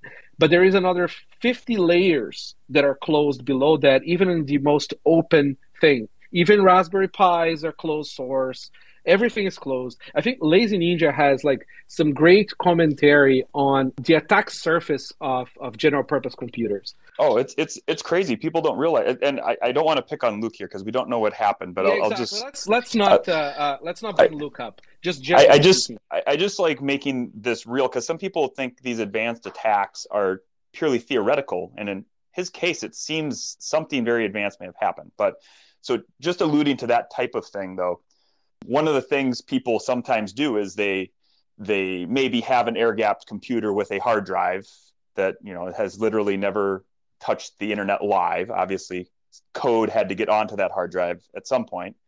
They do their stuff, and then they wipe that hard drive or something like that. However, it's you know sophisticated attackers if they have malware that's in one of these source code that people are downloading and putting on the air gapped computer to set it up, it's possible for that source code to cache private keys and things like that to memory of other chips on the system that can't easily be removed. Like you could, uh, you know, you could cache a private key to, you know, BIOS memory, you know, things like that. And so when the system is restarted with a fresh hard drive, your key has actually been stored into physical hardware on the computer that you cannot remove without destroying the computer.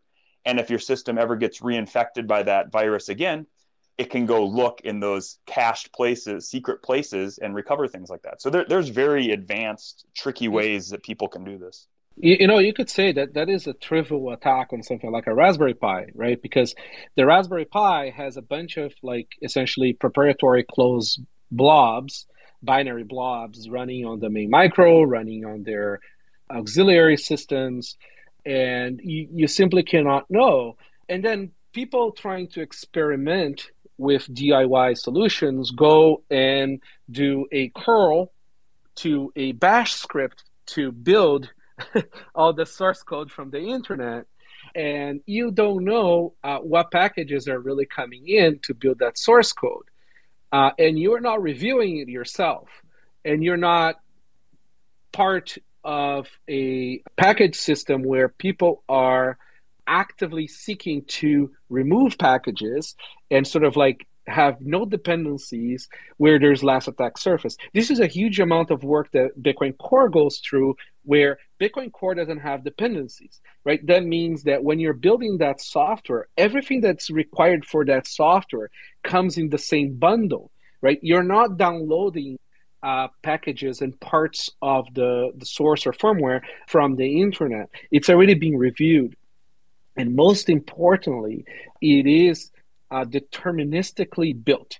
So that means that when people claim that that source does what it does, you can check byte by byte that your build is the same one that the people who maybe know more than you uh, build it too. So there is no room for anybody to change anything and do any shenanigans there where you could be exposed.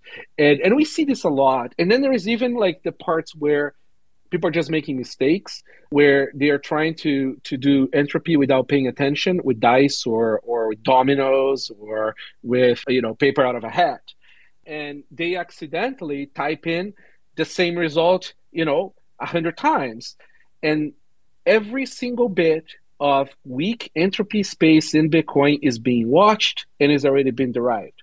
So if you have a low entropy Bitcoin key, somebody's going to take that fund, those funds from you. When you're talking about quality open source software, commercial software in Bitcoin, commercial hardware in Bitcoin, there's a lot of work that goes into making sure that all this stuff is not exposing you to hacks or to sort of like uh, derivation or, or you actually producing bad entropy. Um, Craig, you make a wallet that's like has a like now a, a big install base. How do you guys manage packages and uh, like how people build and what kind of advice do you give to people when they're using an open source software wallet on a computer? Yeah, look, I mean, uh, the reality is that there are lots of dependencies, and all of the noted sort of, I would say, you know, difficult but nevertheless possible attacks are certainly valid. You know, the reality is that if somebody has the same access that you do when you run your Bitcoin wallet, if they have that all of the permissions to access the memory in which it is and the hard drive, they're going to be able to do anything that the wallet can do. And so that's really why we use hardware wallets. It's in order to get past that that point, to have that sort of air gap or that key sitting on a different device, which which is not running in the same memory space, or at least an attacker doesn't have access to that. In terms of the dependencies, the way that I deal with it is to try and reduce them as much as I can, and then the ones that are there, review them. And that's obviously the same approach that Bitcoin Core would take, and, and you know they're much further down the sort of path of trying to reduce everything and making it as limited as you can. But you know the reality is that is one attack vector. I think the, the more common one is that you simply have some malware sitting on your computer which has access to whatever your Bitcoin wallet has, and that may very well be, you know, the way in which Luke's Luke's coins were, um, or at least his wallet was compromised. The two number one ways that this is happening here in Canada, the internet service providers, uh, the DNS lists are being hacked. And so a lot of times, like a local internet service provider will be re- redirecting people to bad Electrum packages or uh, Im- images or copies of websites. So it's not even necessarily the GitHubs or the repositories or bad tutorials that are sending people to these bad payloads. Sometimes it's like AT&T being exploited. You, you know, that brings me to uh, binarywatch.org. It's a little project we put together recently. It essentially watches the binaries, essentially the, the, the downloadable version of the software that is reproducibly built, ideally, or at least the binaries are signed. Most Bitcoin software, the, the binaries are signed uh, with the with the maintainer's keys. And people should always check the signature before they run software in general, but especially if it's Bitcoin software, to make sure that is the actual software intended to you, not a, an evil version of that software intended and, and always make sure to check multiple maintainer keys because again in the case of our, our friend his pgp key was also compromised, which could have released, uh, you know, bad signed versions. Anyway, so this bot on Twitter now, it's a binary watch bot on Twitter. Uh, he watches a lot of Bitcoin project binaries, and if they do produce a bad signature, it will warn you as a bot, but you can always check it there. It's nice to have multiple people, multiple parties double checking the same thing because they would have a good copy a good known copy of that private key that was sorry of that public key that was used to sign that specific software. Uh, portland do you, do you have uh, i see your hand up. Yeah. I wanted to make a comment on random sources of entropy specifically hardware random number generators. And that's that there are three things that must go right to implement them correctly. And that is first of all you must actually have a true random source of entropy on the silicon. So that's that the manufacturer's doing their job.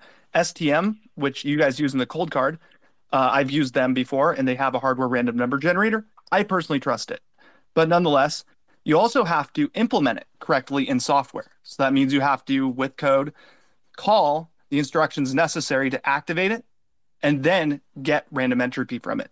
And then lastly, this leads into a common vulnerability exploit uh, 2019 uh, 15847, which is that the compiler can't optimize those instructions out. And this led into the Talos 2 situation that was mentioned, which was there is a PowerPC processor which has a great random number generator. And you mentioned that the random number generator, I don't think, sorry, you didn't mention specifically, but the random number generator in there, I don't think was at fault for the issue at hand of reducing the total range of entropy. It was that the library GCC used to compile to that architecture actually optimized out the total range of entropy possible. So the actual compiler, even if the programmer wrote it correctly, it would optimize away the entropy range from you that know, chip specifically. It, it could even it could even get funnier, right? Like blockchain Yeah. info back in the day was not randomizing k values, right? Which is one of the the nonsense they're going to to build this. So essentially, there was a guy just collecting Bitcoin from people who had a blockchain.info wallet because they had a 404 on random uh, was it uh, randomnumber.org.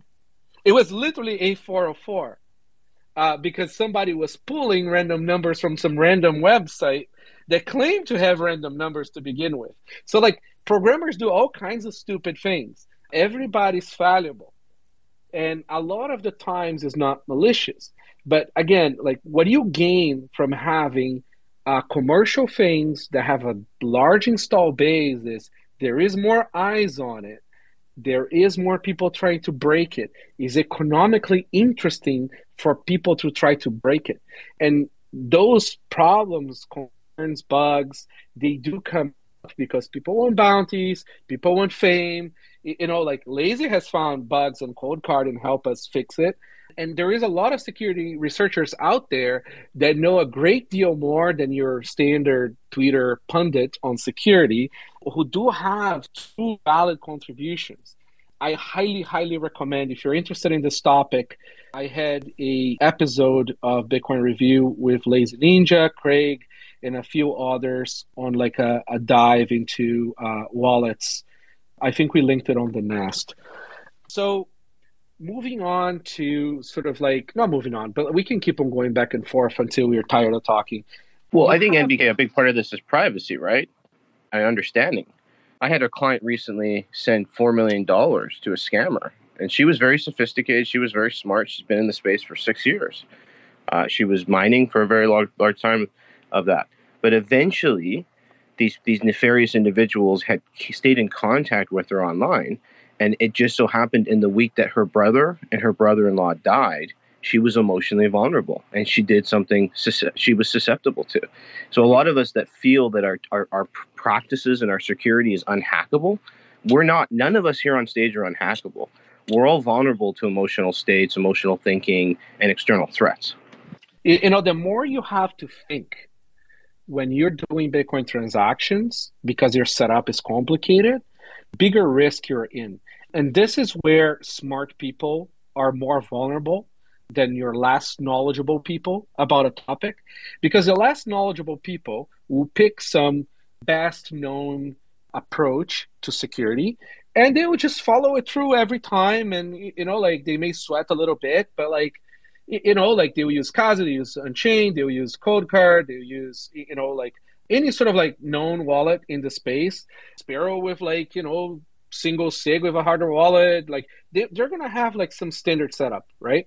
But then you have your super shadowy super coder, you know, with their Haxor approach, where they're going to have their super sanitized ThinkPad from the specific vintage of, say, 1999, you know, because they didn't have a specific ROM yet. Uh, and they rip out all the radios from the laptop. They've done all the stuff, right? And then what's going to happen is they're going to have one day they're sweating it out because like they just fought their girlfriend or something and they're not going to pay attention and they're going to accidentally stick a USB uh, device on their laptop and that USB device was specially prepared for them with a packaged malware that you know essentially steal the secrets from that that running laptop from memory, right? And it does happen, right? Because the laptop was not designed to prevent secrets from leaving, right? It was just designed for you to check email, check PornoTube, or whatever you do with the laptop. So Uh, that's why people are so keen on saying like use devices that are meant to do Bitcoin operations, and they are greatly de-risked. They are much simpler. You know, the total source code of a Coldcard is like minimal, right, compared to how much lines of code goes in a, in a normal laptop that has literally tens of millions of lines of code. So the chances of, of a bug not being found in one is very different than the other. Again, nothing is infallible. So that's part of the reason why you know most sane people in the space will recommend you you have things that are gapped, right? When even the multi-sig setups of collaborative multi-sig, a lot of the stuff is air gapped. You're going to have hardware wallets that don't necessarily touch the computer. They're going to be using QRs. They're going to be touch, using uh, uh, SD cards. You're going to have seeds that are not meant to be used at all. They're going to be on metal only, and they're going to be only used for recoverability. You're going to have, you know, like a combination of devices or pieces of software that don't touch the internet, essentially, right? Because if there is a bug on the hardware wallet and it's not ever connected to a computer with a USB cable, the only way somebody can get to it is if they come to your house and they beat you in the head, right? Yeah, sure, you can go Stuxnet and go all crazy, but realistically speaking, just by not having a wire between a thing that has secrets and a computer that is checking email for you on the internet is an incredible amount of gain security for nearly zero cost. What what other sort of like fudge that's like reasonable but but also like unlikely to happen do you guys uh, want to bring up? Quantum computer risk, right? A lot of people talk about the quantum computers, but most people don't realize that those quantum computer companies were kind of compelled to go public in, in very literal senses um, and companies like D Wave and others that are working on that stuff, it's not going to be a single entity that benefits from that technology. It'll be a, the whole industry. It'll be a, a, lot of corporation and industry that benefits, and uh, a lot of people have worked towards solutions for quantum hardening. Uh, it's just it's too weighted. It's not necessary right now. It's kind of one of those boogeymen. So if it does happen, worst case scenario, black swan event, the whole chain gets messed up by quantum, a quantum computer, which I, I think is incredibly unlikely the, the node operators would likely just roll back to a particular block before its said event and, and implement quantum hardening. You know, uh, coming back to Earth in terms of attacks, one fascinating one, which was, uh, I can't remember, I think Hugo was part of the people who found it. You know, multi sig grifting attacks are definitely a possibility. So if you have a virus on a computer, that essentially replaces uh, one of the payout addresses on the multi-sig, and the devices are not prepared to check all those outputs are controlled by you. And in multi-sig, it gets very tricky very fast. The attacker could essentially send the change to himself, and he can't necessarily spend it, but you don't know also where that change went. So uh, essentially they can go and they can tell you, hey, uh, if you don't pay me, I won't ever tell you where the change went. And in Bitcoin, if you have a large UTXO, meaning a large coin in your coins inside your wallet, say, for example, you have a coin that has 100 Bitcoin in it, right? One address with 100 Bitcoin in it. And you only need to spend $10 out of that. Uh, and because you had very bad UTXO management, uh, you are not splitting your coins into multiple addresses. You need to send it out, and your wallets were not prepared to deal with this attack, which the majority of the wallets that are not as great in the market are not. You could have that change sent to by an attacker sent to an address that is unknown, and then he could try to grift you for uh, money. It's kind of like a ransom attack, uh, a ransom. Uh, but you fixed this, didn't you, Envy? Like you, yeah, you, yeah, no, your, we, your have, Coldcard will display yeah. the XPub. It'll Yes. display the cosigner ones if you want. Does it show the the ZPub, YPub stuff from Electrum now? Because it also will it also register XPubs inside of it if you want. Yes. did- did you do the Electrum update? No. So so the way the way we do it is like we, we don't give you a choice. We're just sort of like kind of like enforcing the stuff. So we we will give you a warning if there is something fishy, because we cannot know everything.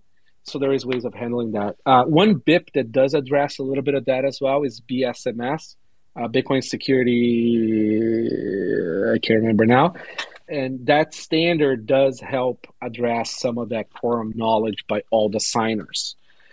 But all the signers are not the same. So when you go into the idea of having diversity in hardware signing devices, do make sure that all the signing devices do have some of the best defenses in place. They are not just some random thing that you heard is great uh, on Twitter and you sort of like take it and, and use it. A lot of the hardware wallets, like in the space that are not sort of like the the most commonly recommended, are mostly just sort of like Android phones from China in a different package that sort of pretend to be something very secure and they're not. And they're the Trezor open source stuff underneath it. Like nine out of ten times we've been given like generic hardware wallets by companies to, to open.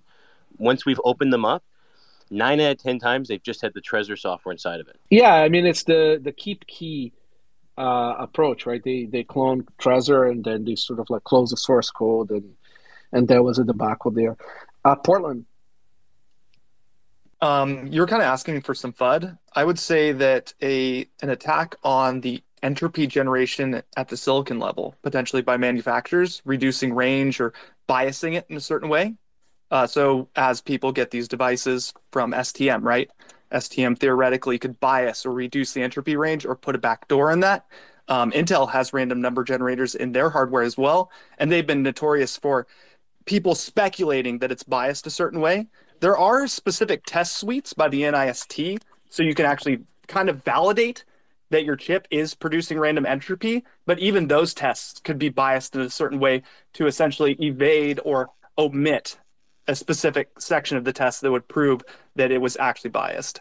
like if I put my my tin hat, tinfoil hat on, I, I do not trust certifiers. I think certifiers greatly improve Agreed. uh, the low hanging fruit, but I would never trust a certification. The only trust I have is de- detrusting it. Go so ahead, I guess Mike, I'm just going to ask a random question, BK, since you're up here. Do you trust hardware random number generators to a decent degree? Not like completely, but to a pretty high degree. Yes, to a high degree, not my retirement funds. And I'll just throw out a quick note to beginners. If you're going to roll your own entropy with dice, which the Coldcard does support, um, make sure to use casino dice because they have epoxy that fills in the divots.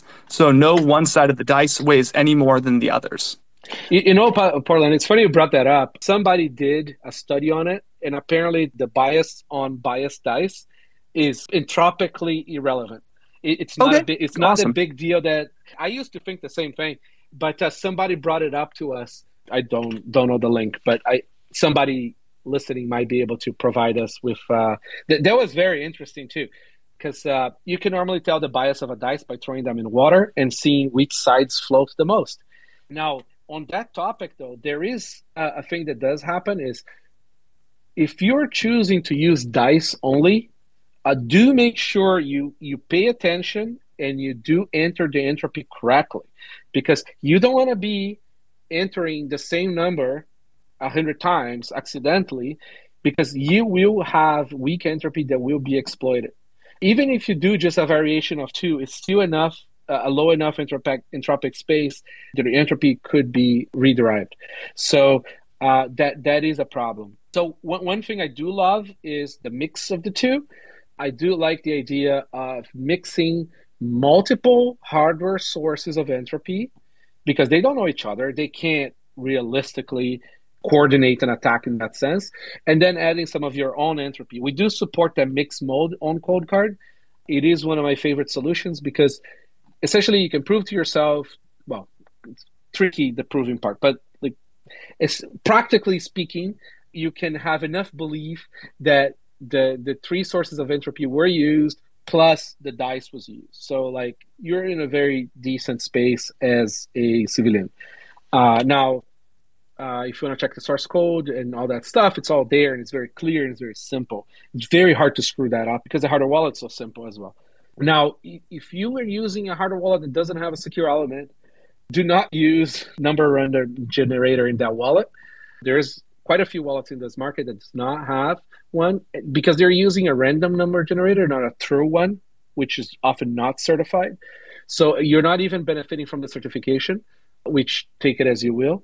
And it gets complicated fast. You could have uh, some evil software that you accidentally used, or you know somebody accessed your device and they could weaken in that sense. They could just be cheap, like some of your competitors, that instead of literally figuring out how to get their hands on the documentation of the, the newest uh, SMT chipsets with the further physical protections in them, they said that no, no, we couldn't. That was difficult, and so we used the older generations with more physical vulnerabilities. But I think it's because they're cheap, right? I, I, I, can't comment to the decisions that other uh, manufacturers make, especially if they're economically related. No, he literally uh, said he couldn't get the documentation to me. I held him on this point very hard. I would say that if you're using a hardware device, a hardware wallet that does not have access to documentation from a manufacturer, I'd say they're probably not ready yet for the market. You should have a relationship right? with your hardware provider for security uh, chips. I, I, think that's important. Th- this is why, like, using commercial sort of solutions is so important, or at least solutions that are that have very large install bases, right? You know, you're going to gain a lot of economies of scale the security too. There, there's people trying to break those chips for everybody. There is a lot of independent and also hired security researchers. There's a lot of audits that happen. And there's a reason why also most software wallets on computers, commercial, non-commercial, open source or not open source, don't use closed source software wallets. They would advise you not to do keys on the desktop, right? I mean, like I think that's pretty common understanding because they cannot defend their code in the desktop, right? There's only so much they can do in a virus infested device. I mean, assume all general purpose computing devices like phones or computers are fully owned. So you do have to take some precautions there. The the motto that people should keep in mind is uh, vires in numeris, right? Strength and numbers, and that can be applied a number of different ways in this space. You know, obviously there's the cryptographic aspect of, of using high entropy to protect your your keys from being discovered by people, but then if you're using you know solutions, whether it's hardware, software, or just architectures for your key management the more people that are using it, the larger the set, then you know the more scrutiny it's received, and and ultimately, I think you want to be in a position such that you know if something goes wrong, kind of as was alluded to earlier with the potential quantum computing risk, you want it to be so impactful that you know there will be a potential you know consensus agreement that something needs to change so that everybody uh, who has been screwed gets unscrewed yeah, you know, there is a, for example, a Bitcoin.org, right, does not list any Bitcoin software that has not been in the market for at least quite a while with a decent size of install base, right? Because you do want things to be a pinata in the market, right? I mean, you you want like enough people to use it so that there is enough incentives for the software to be attacked, right? If you have software that that like only you know like a thousand people use like you know researchers may not invest the time or, or hackers may not invest the time to try to find a problem with that software because there's not enough money held by that software to be worth their time right maliciously or as bounty when you do have like a lot of install base i mean like you know if you find like a decent like zero day problem with Coldcard Ledger or Trezor. I mean, there is a lot of money in those devices, you know, for, for people to want to steal it, right? It's similar, say, with Casa and Unchained, where like there is enough incentives for people to try to break the, the browser solutions or the app solutions you guys have because there's a lot of money being held in your systems, right? There is enough incentives for somebody to try to try to put a bug inside a Sparrow wallet, right? But you know, there's enough people watching that source code now. The binaries are watched, and uh, Craig is pretty much so source provider of that code too, which does help. You don't want too much noise in your code base as well. More contributors, it doesn't mean that is more uh, secure. Oftentimes, it's the inverse uh, of that. You want uh, the least amount of noise in your code base and you want the least amount of people who are able to merge to be doing those merges too eyes is different than contributions in terms of like pushing code in.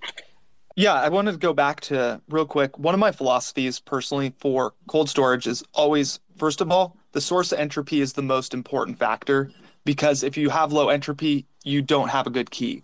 Um, with that said, I heard you mention that the Coldcard is using three sources of entropy. Does that mean you're using the STM32L4 and both secure elements to generate entropy together? Correct. Yeah.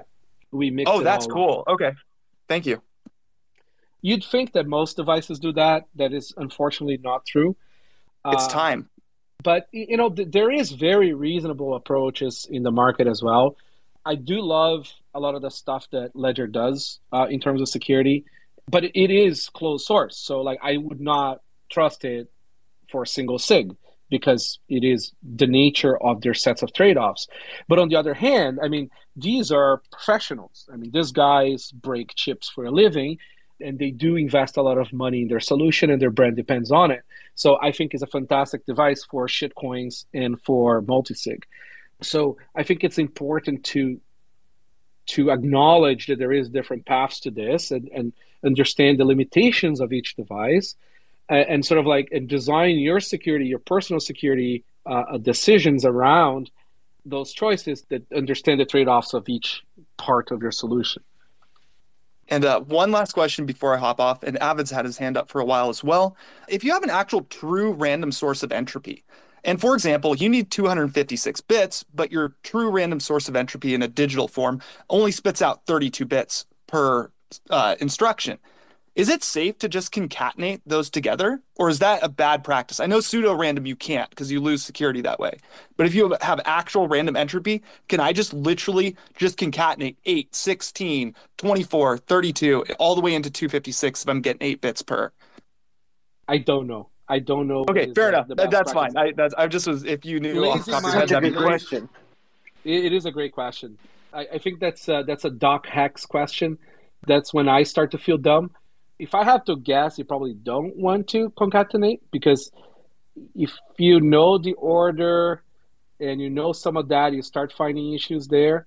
Maybe lazy might have an opinion on that.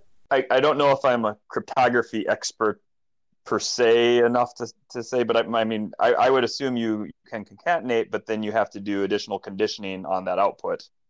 Um, so I, I believe that's how most hardware random number generators work: is they continue to or they can continue to concatenate the entropy internally, and then the output is run through you know an AES engine or SHA-256 before it's it's given to the user. Or So if it's do that natively, you should. AES. Uh, so we mix in the, the three entropies from them and we do run them through AES. But I, again, like the nature of this question is interesting because, you know, you, you do run into cryptographer, actual cryptographer sort of like level of understanding in terms of the, the security of that, not implementation per se. So two things real quick. Um, for example, the STM32L4, it can only per instruction spit out 32 bits, and you have to wait for a flag saying it's ready to give you more random bits. So at some point, you have to kind of maybe condition them or just literally concatenate them. And the reason why I asked this question is because Intel actually puts out some documentation that says that, hey, if you're going to use pseudo random number generators, your entropy actually gets reduced with each time you concatenate. But if you have an actual true random number generator, which they claim to have in their processors, you are safe to literally just concatenate side by side by side because each iteration is another random set. And it, I kind of uh, imagine this in my head like I'm flipping coins to get individual bits for my 256 bit key. It's, I believe, safe for me to concatenate the coin flips into 256 zeros yeah, and but now you run into the problem of like, what if the true random number generator is not actually a true random number generator? Oh yeah, okay, then right back to square one. Exactly. Well, just that's sort of a thing too, because the in the 608, the the random number generator is a hybrid, so it's a random number. It's a hardware source random number generator, but then it does the conditioning, running that uh, data through AES or SHA-256 before it's given to the uh, the user.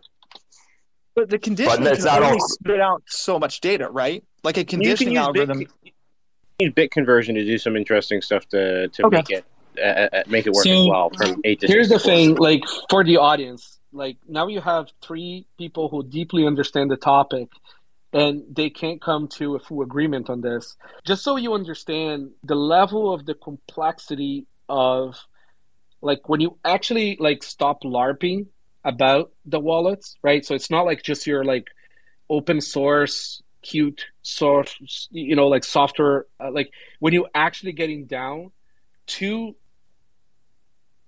the true sort of like basis of how Bitcoin works because of that like massive number you need to generate so that you do get the universe size of entropy in Rijndael's words there. Um, this is why it's so important to not trust any single part and to sort of like understand that the solutions understand these problems.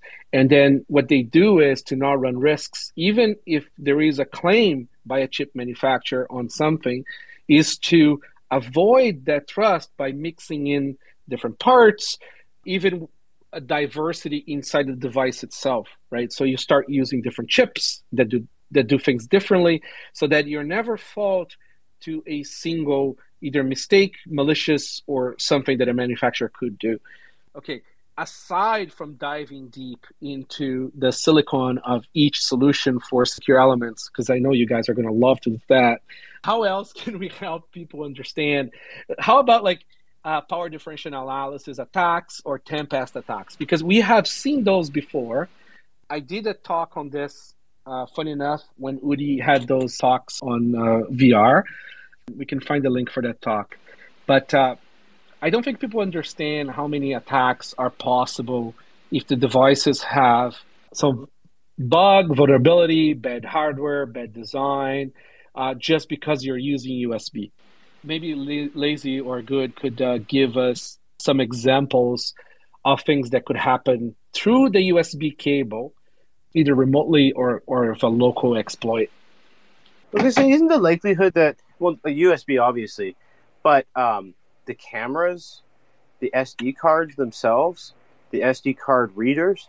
One of my most favorite ways to to break into devices is through uh, SD card slot exploits, right? So those those represent threats too, don't they? Yes, but but you so there's two things that happen there that that greatly de-risk it, right? One thing is you don't have synchrony anymore using a micro SD card, right? The attacker cannot probe or try different things through a micro SD card because he will put his bad, uh, say, evil code on it, and he's going to hope that it works on that specific victim, right? And that's already very hard because, like, how is he going to put that bad software in there to begin with, right? He's going to have to have access to the machine that the person is using to build those transactions, and it's it's not a simple kind of access because it's not going to be a simple file. He's going to have to try to rewrite the firmware of the microSD card. For that, you need sudo access. Even then, you're going to have to know the vulnerability of the specific brand of microSD card that they have. So, so like the microSD card itself, remotely speaking, is is already like orders and orders and orders of magnitude safer than a cable, right? Because you can't do a remote. So you have to essentially own the microSD card, which is in itself very hard. Then let's say you do manage to do that. Now you need to own that specific version of the hardware wallet that that person is using. Could be different version. It's gonna everything is gonna like vary because that code might have changed, the hardware might have changed. You might have a single choice before it breaks the device. Sorry, a single chance before it breaks the device. In all the years that we have had in this space, we have never had anything demonstrated to us to be possible through that uh, through the means of tracking through the micro SD card. Not even closed or proposed. We have not even ever seen seen an actual proposal uh, for SD card attacks. You know, with actual code or something, right? Not like just saying sending an email saying, "Hey, I, I think I could do that." So we have not seen that. I'm not saying it's it's impossible. What I'm saying is extremely unlikely. Now, the source code for the Coldcard and the schematics for the Coldcard are also open, so people can look at it and try to find problems with it. They haven't. The stack that does the microSD card on Coldcard is also very reduced. So it's a very tiny amount of instructions that handle that. So it'll be very hard to find a problem there. And then there's how ColdCard also reads the microSD cards, right? Like it's also hard there too. So, you know, like nothing is impossible, but it's unlikely. And then let's say you did manage to be fully successful. You still have to retrieve that data coming from the microSD card remotely, right? So that's a, another sort of like issue. Now, when you're looking at USB cables connected to your device to the computer that's connected to the internet, you just open yourself to remote attacks. You could have the computer form operations uh, taking advantage of bugs, take advantage, and this is in any device, right? Like, but you do have that probability and synchrony capacity. So you could try to remotely do some of that stuff, or you can have much more complex software on a computer that's not even connected to the internet trying to probe the hardware device. The USB stack is massive. It's absolute trash. So you have a lot more room for bugs and issues in that. And a lot of the USB stuff is is also handled by the micros themselves who could have bugs that the hardware maker might not be able to even find out because of just how the silicon is working there. So I highly, highly, highly discourage people plugging uh, a hardware wallet on a computer ever. Or, Um, or Bluetooth. Bluetooth stack is trash too. Yes. Funny enough, the NFC stuff is actually very reasonable and could be segregated, but still is a radio and there's privacy issues there. So if you're going to use uh, Cold Card NFC, just understand that it's not as good as simply nothing. Uh, you know, like uh, there's something to be said to a device that does has the radios off, does not have wires on them. It does increase your security by a lot. Oh, funny enough, there was a, an attack on Trezors many, many years ago. That's been patched, but this is a what's called a power differential analysis, where some chips, especially non-secure chips, uh, are not designed to keep secret secret. So when they're doing calculations on private keys, for example, either for signatures or generation, they may be leaking their their math through how the electricity is going through it, right? So when they're doing their little uh, bits and bytes, right, in their square wave there, that might be leaking to the power line of the circuit. So an advanced attacker actually doesn't doesn't even have to be that advanced could be recording that and then replaying that later to try to steal. And that's a very common attack on computers on general purpose computers. People have been able to do that even with phone microphones versus a computer. Now cryptographic libraries go through big extents to try to prevent some of those attacks side channel attacks. But if your hardware is not designed to prevent those secrets from leaking like not having a secure element you are substantially more exposed to those attacks. So that's a that's a fun one that that has been seen in the wild, uh, kind of attack. Also, Now, if you're ahead, a core Adam. developer, you're probably heavily targeted. Yeah, I, I mean, like Thanks, if you're uh, known, if you're a known person uh, in this space, chances are your gear is being watched, is already probably being owned. Don't trust your devices. Uh, Like NVK, connected.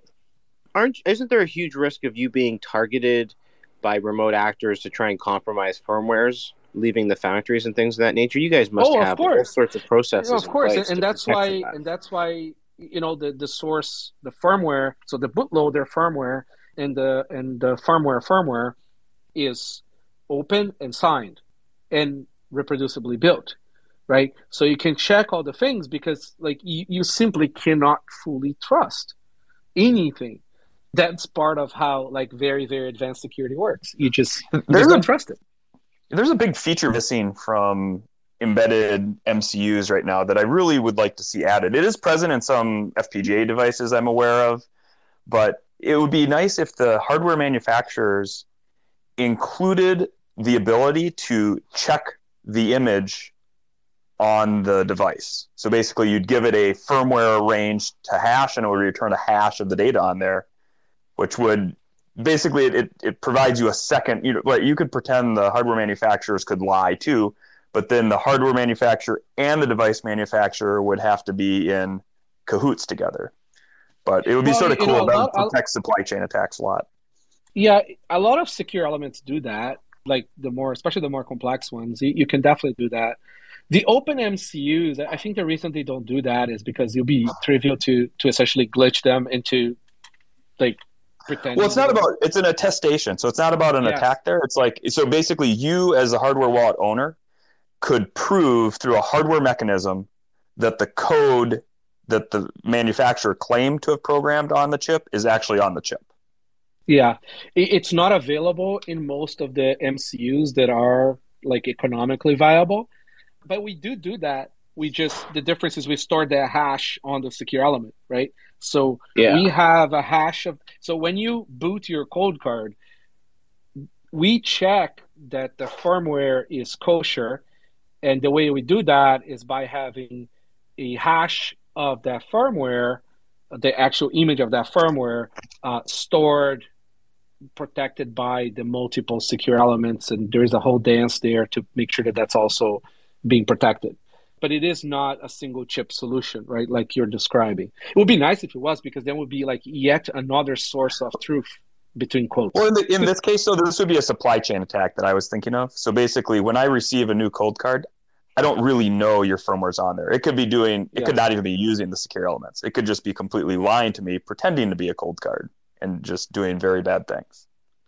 Yeah, Um, the re- reduced sets are a bad thing, right? The the likelihood that there's firmware and the other components that could be vulnerable, right? Yeah, exactly. I mean, the, the thing about it is, and, and this is part of the reason why we like the multi chip approach, is that like the, the level of either coordination or bugs or attack that would have to happen in order for you to own every single like smart component, it, it, it's like astronomical, right? Like it, it becomes very, very hard. Now, when you depend on a single chip, it becomes actually trivial to do that. Even if it's a secure element, you, you don't benefit from from that like that secondary part not being, you know, owned or buggy or something. Hey, uh, thanks for holding the space, NVK. This has been some great discussion. Um, I actually wanted to go back to something that you in Portland had jumped on real quick uh, because one of my biggest kind of curiosities and, and where I've been spending a little bit of my time going down the rabbit hole is on the entropy generation, specifically using dice. Um, so, you know, you mentioned that the you know standard dice that don't have the filled pips may be okay, and and kind of my question is is along that lines like as I've gone gone down the rabbit hole and like looked into like casino dice that are you know uniformly weighted, the pips are filled with uh, equal density colorant, and um, but those have sharp edges. Then I found like backgammon dice seem to be a good compromise. The reason I'm asking this is because if if in theory a dice is more likely to come up with sixes than it is to come up with ones, uh, wouldn't that negatively affect our our entropy generation? Yeah, we, we I think we addressed it a little earlier. So somebody wrote a paper on this, and they found. I mean, again, this is not self-verified. This is I haven't like peer review. Like, there's no peer review that as far as I know. But uh, there's been some uh, some studies done on the biased dice not being as concerning for this application, just because of the size of the entropy on that. So the amount of times you throw that dice compounds, right? So like it's still large enough that is not a concern. Right. You Okay. know, So so it's it doesn't hurt to have better so it's dice. sufficient- Yeah. if you take that's what Yahtzee going dice, for example, Yahtzee dice are favored to six, and you can show that by rolling them hundred times yourself. Yeah, but Yeah, then it depends on the distribution, right, of that issue. So it's gonna depend on like like how much of that bias is really at play.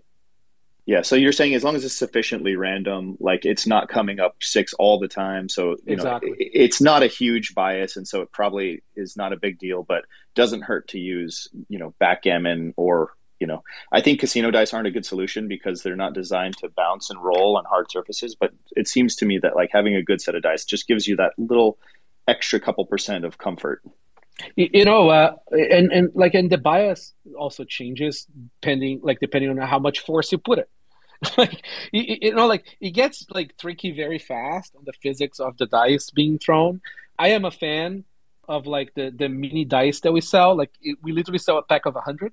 So like when you toss them, Like you're not retossing the same dice.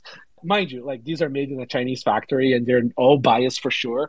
But like, you know, personally, I don't think they're going to be biased exactly the same. And you're tossing them, you know, in a way where you know they're all not being applied the exact same force and they're bouncing on each other as well. So there's just a bunch of things at play. I think the randomness is probably fine. Now, personally, I like mixing in the entropy from the secure elements because it does de-risk my possible mistake as well. It is harder to prove that that was done, right? Because now you need to, you know, check the firmware and all that stuff. But if there is a certain amount of of like reasonable trust, and you are mixing in a reasonable amount of entropy, like I think that's like a very solid middle ground where you're not like you know five years later trying to remember did I use the right brand of dice? You know what I mean? Like should I move my funds? It's just like I personally like solutions that like help me sort of like remove myself from mistakes. A part of the reason why we made the device so that I don't have to go use my skills to sanitize a computer and keep the computer sanitized. It's the same idea, right? Like it really is maintaining a sort of like a level of, of sanity uh, so mistakes don't happen. Guys, this has been an amazing space. I think we're almost to two hours now. We're over. I kind of lost track of time. If you are a noob uh, listening and you know you're just sort of like enjoying all this sort of like tinfoil insanity, at the end here. I do we did record the spaces, so go back to the beginning. We start this from the very, very beginning. I think was worth it. I don't mind us maybe taking some questions and sort of like discussing a little bit more, but you know, sort of like gonna start wind, like winding this off. I won't put people on the spot, but maybe I release this as an episode on Bitcoin Review podcast. If people are cool with it, but I'll ask later. If people are not cool with it, then maybe I won't. But it is recorded and it will be on Twitter. So, guys, aside from Q and A later, do you guys have any sort of like final thoughts that that you want to give? Maybe uh, James, and you've been uh, soldering this from the very early beginning of this call. Oh. Yeah, um, it's uh, obviously we've been rambling for like two hours, and you know a lot of us on the stage here have spent many years dealing with this problem. It's um, it's a never ending problem, right? This is a sort of cat and mouse game. You know, all security is like this. Uh, there's never going to be a perfect solution. Even when we create a better solution, attackers will probably come in and come up with new types of attacks. So you can spend as much or as little time you know focusing on this stuff as you want, but um, I'm reasonably confident, you know, after a decade of us seeing a lot of people screw up a lot of different ways, that we have created much better user experience, uh, a great deal of best practices that are getting baked into the hardware and the software that's out there. So you know you you can reasonably get away with a, a great self custody setup after only spending probably you know a weekend looking into it and uh, and using one of the more common uh, setups that are used by a lot of people out there. Yeah, I think those are wise words. Time in the market uh, does teaches you a lot of things, especially as as a company that's public that has something to lose. Uh, it's kind of a biggie I think you know like you really touched on some very basics there that like should help. Craig, do, you have any sort of like uh, final thoughts that that we should really emphasize to people here? Yeah, I mean, for me, I, I think the most important thing um, with all of this self custody stuff is that you need to practice. You need to put the time in to understand what it is that you're doing, to get familiar with it, to get comfortable with with it. If you don't do that, you really are, no matter what your solution is, you're really opening yourself up to making mistakes. And you know, this is your wealth. This is your hard-earned money. You know, you've you've put a lot of sweat into these hours. Why not put the effort in to try and understand what's going on? to get familiar with it, to get com- comfortable, just just to do it, you know, sort of often.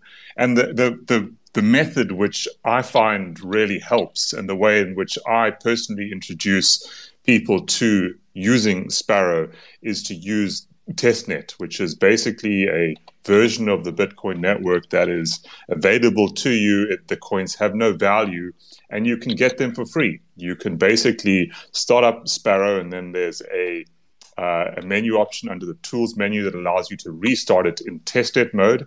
You can then do a Google search for a Bitcoin testnet faucets. You can get them to send you um, some test coins which have no value, and you can practice sending transactions, actions you can receive.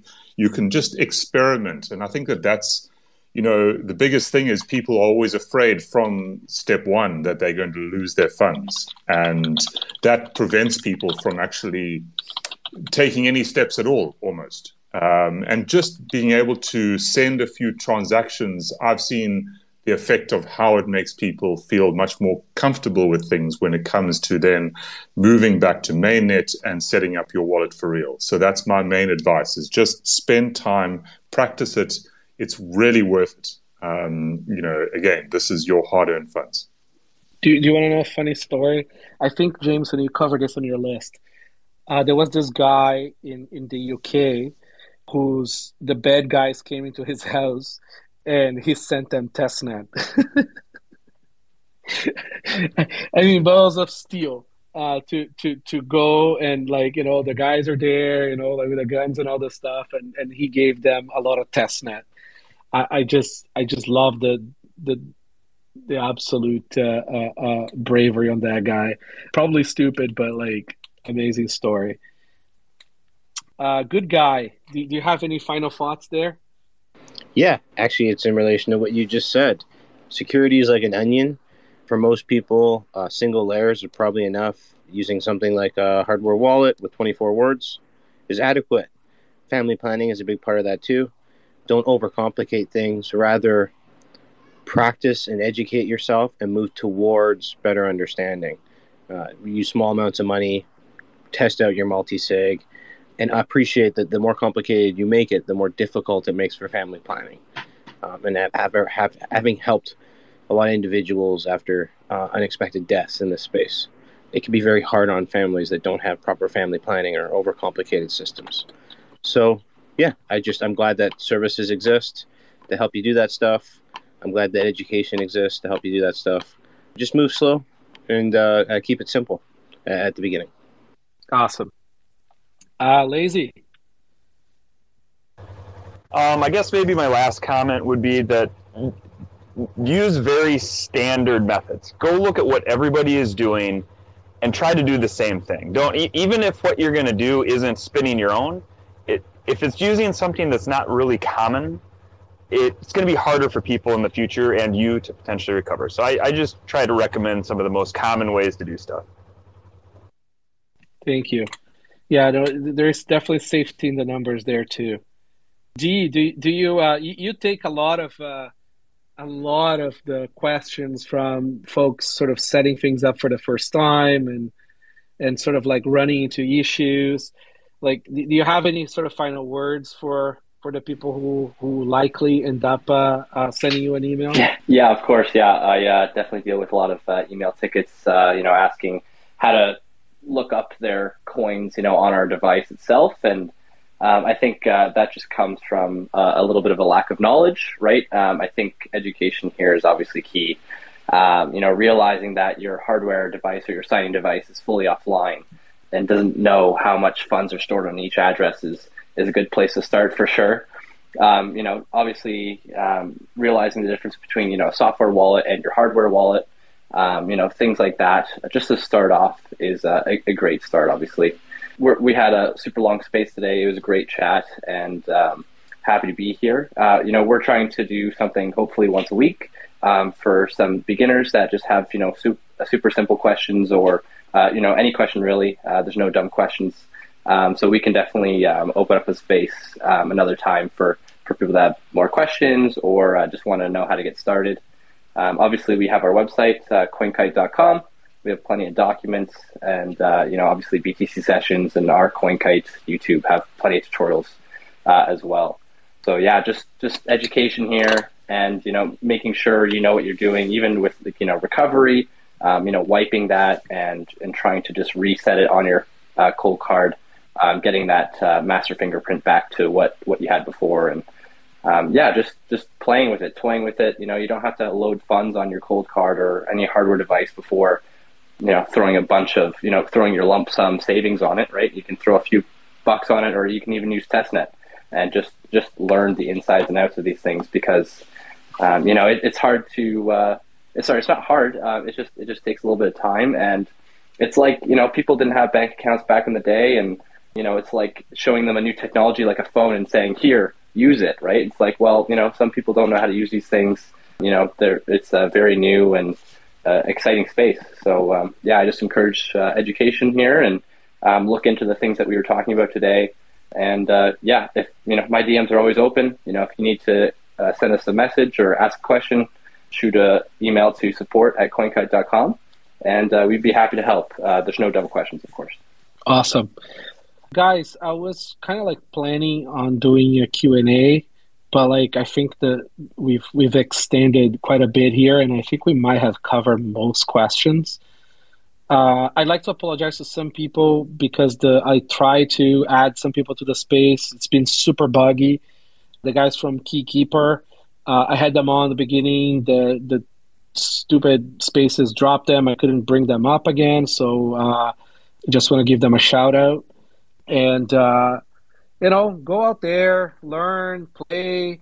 You know, there's plenty of people that are going to help. There's also going to be plenty of people who are going to say you're doing everything wrong on Twitter. Twitter is not the best source of information, but is also one of the best sources of information. Part of the self custody journey is learning how to filter information too aside from that, there's a lot of great, great resources out there. Metal has a bunch of episodes of his shows, like explaining to people how to do stuff.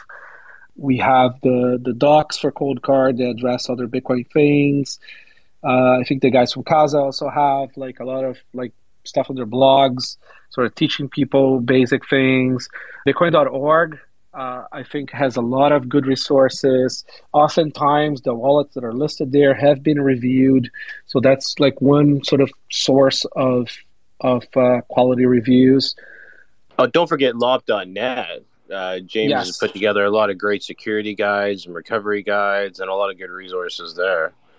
I think that watching, like looking at the pictures of the the metal plates being destroyed on the website is already very entertaining too learn from others people's mistakes. Don't do the same. If you're very smart like computer person careful because you're more likely to screw yourself.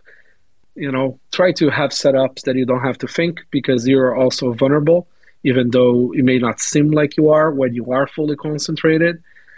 And i guess with that uh, i'm going to close it out. Thank you everybody for coming and uh, we'll probably do this again. Uh, it's a lot of fun. Yeah. Super fun. Cheers Thanks for having me. Thanks, guys, for coming. Thanks for listening. If you're new to the pod, make sure to listen to some very cool other episodes. Episode 15 about Lightning, episode 11 about podcasting 2.0 and value for value. And we also had a hardware wallet security panel on episode 5. Don't forget to follow at Bitcoin Review HQ or get in touch on Telegram, Bitcoin Review Pod, or Bitcoin Review at CoinKite.com. We don't have a crystal ball, so let us know about your projects. Leave your boostagram on this episode and we'll try to read it on the next episode. We've added more people to the splits. Now, if you send us streaming sats, some of that go to opensats.org and also to Citadel Dispatch with my guest, Odell. If you don't know much about Value for Value or Bitcoin Podcast 2.0, go to bitcoin.review slash V4V.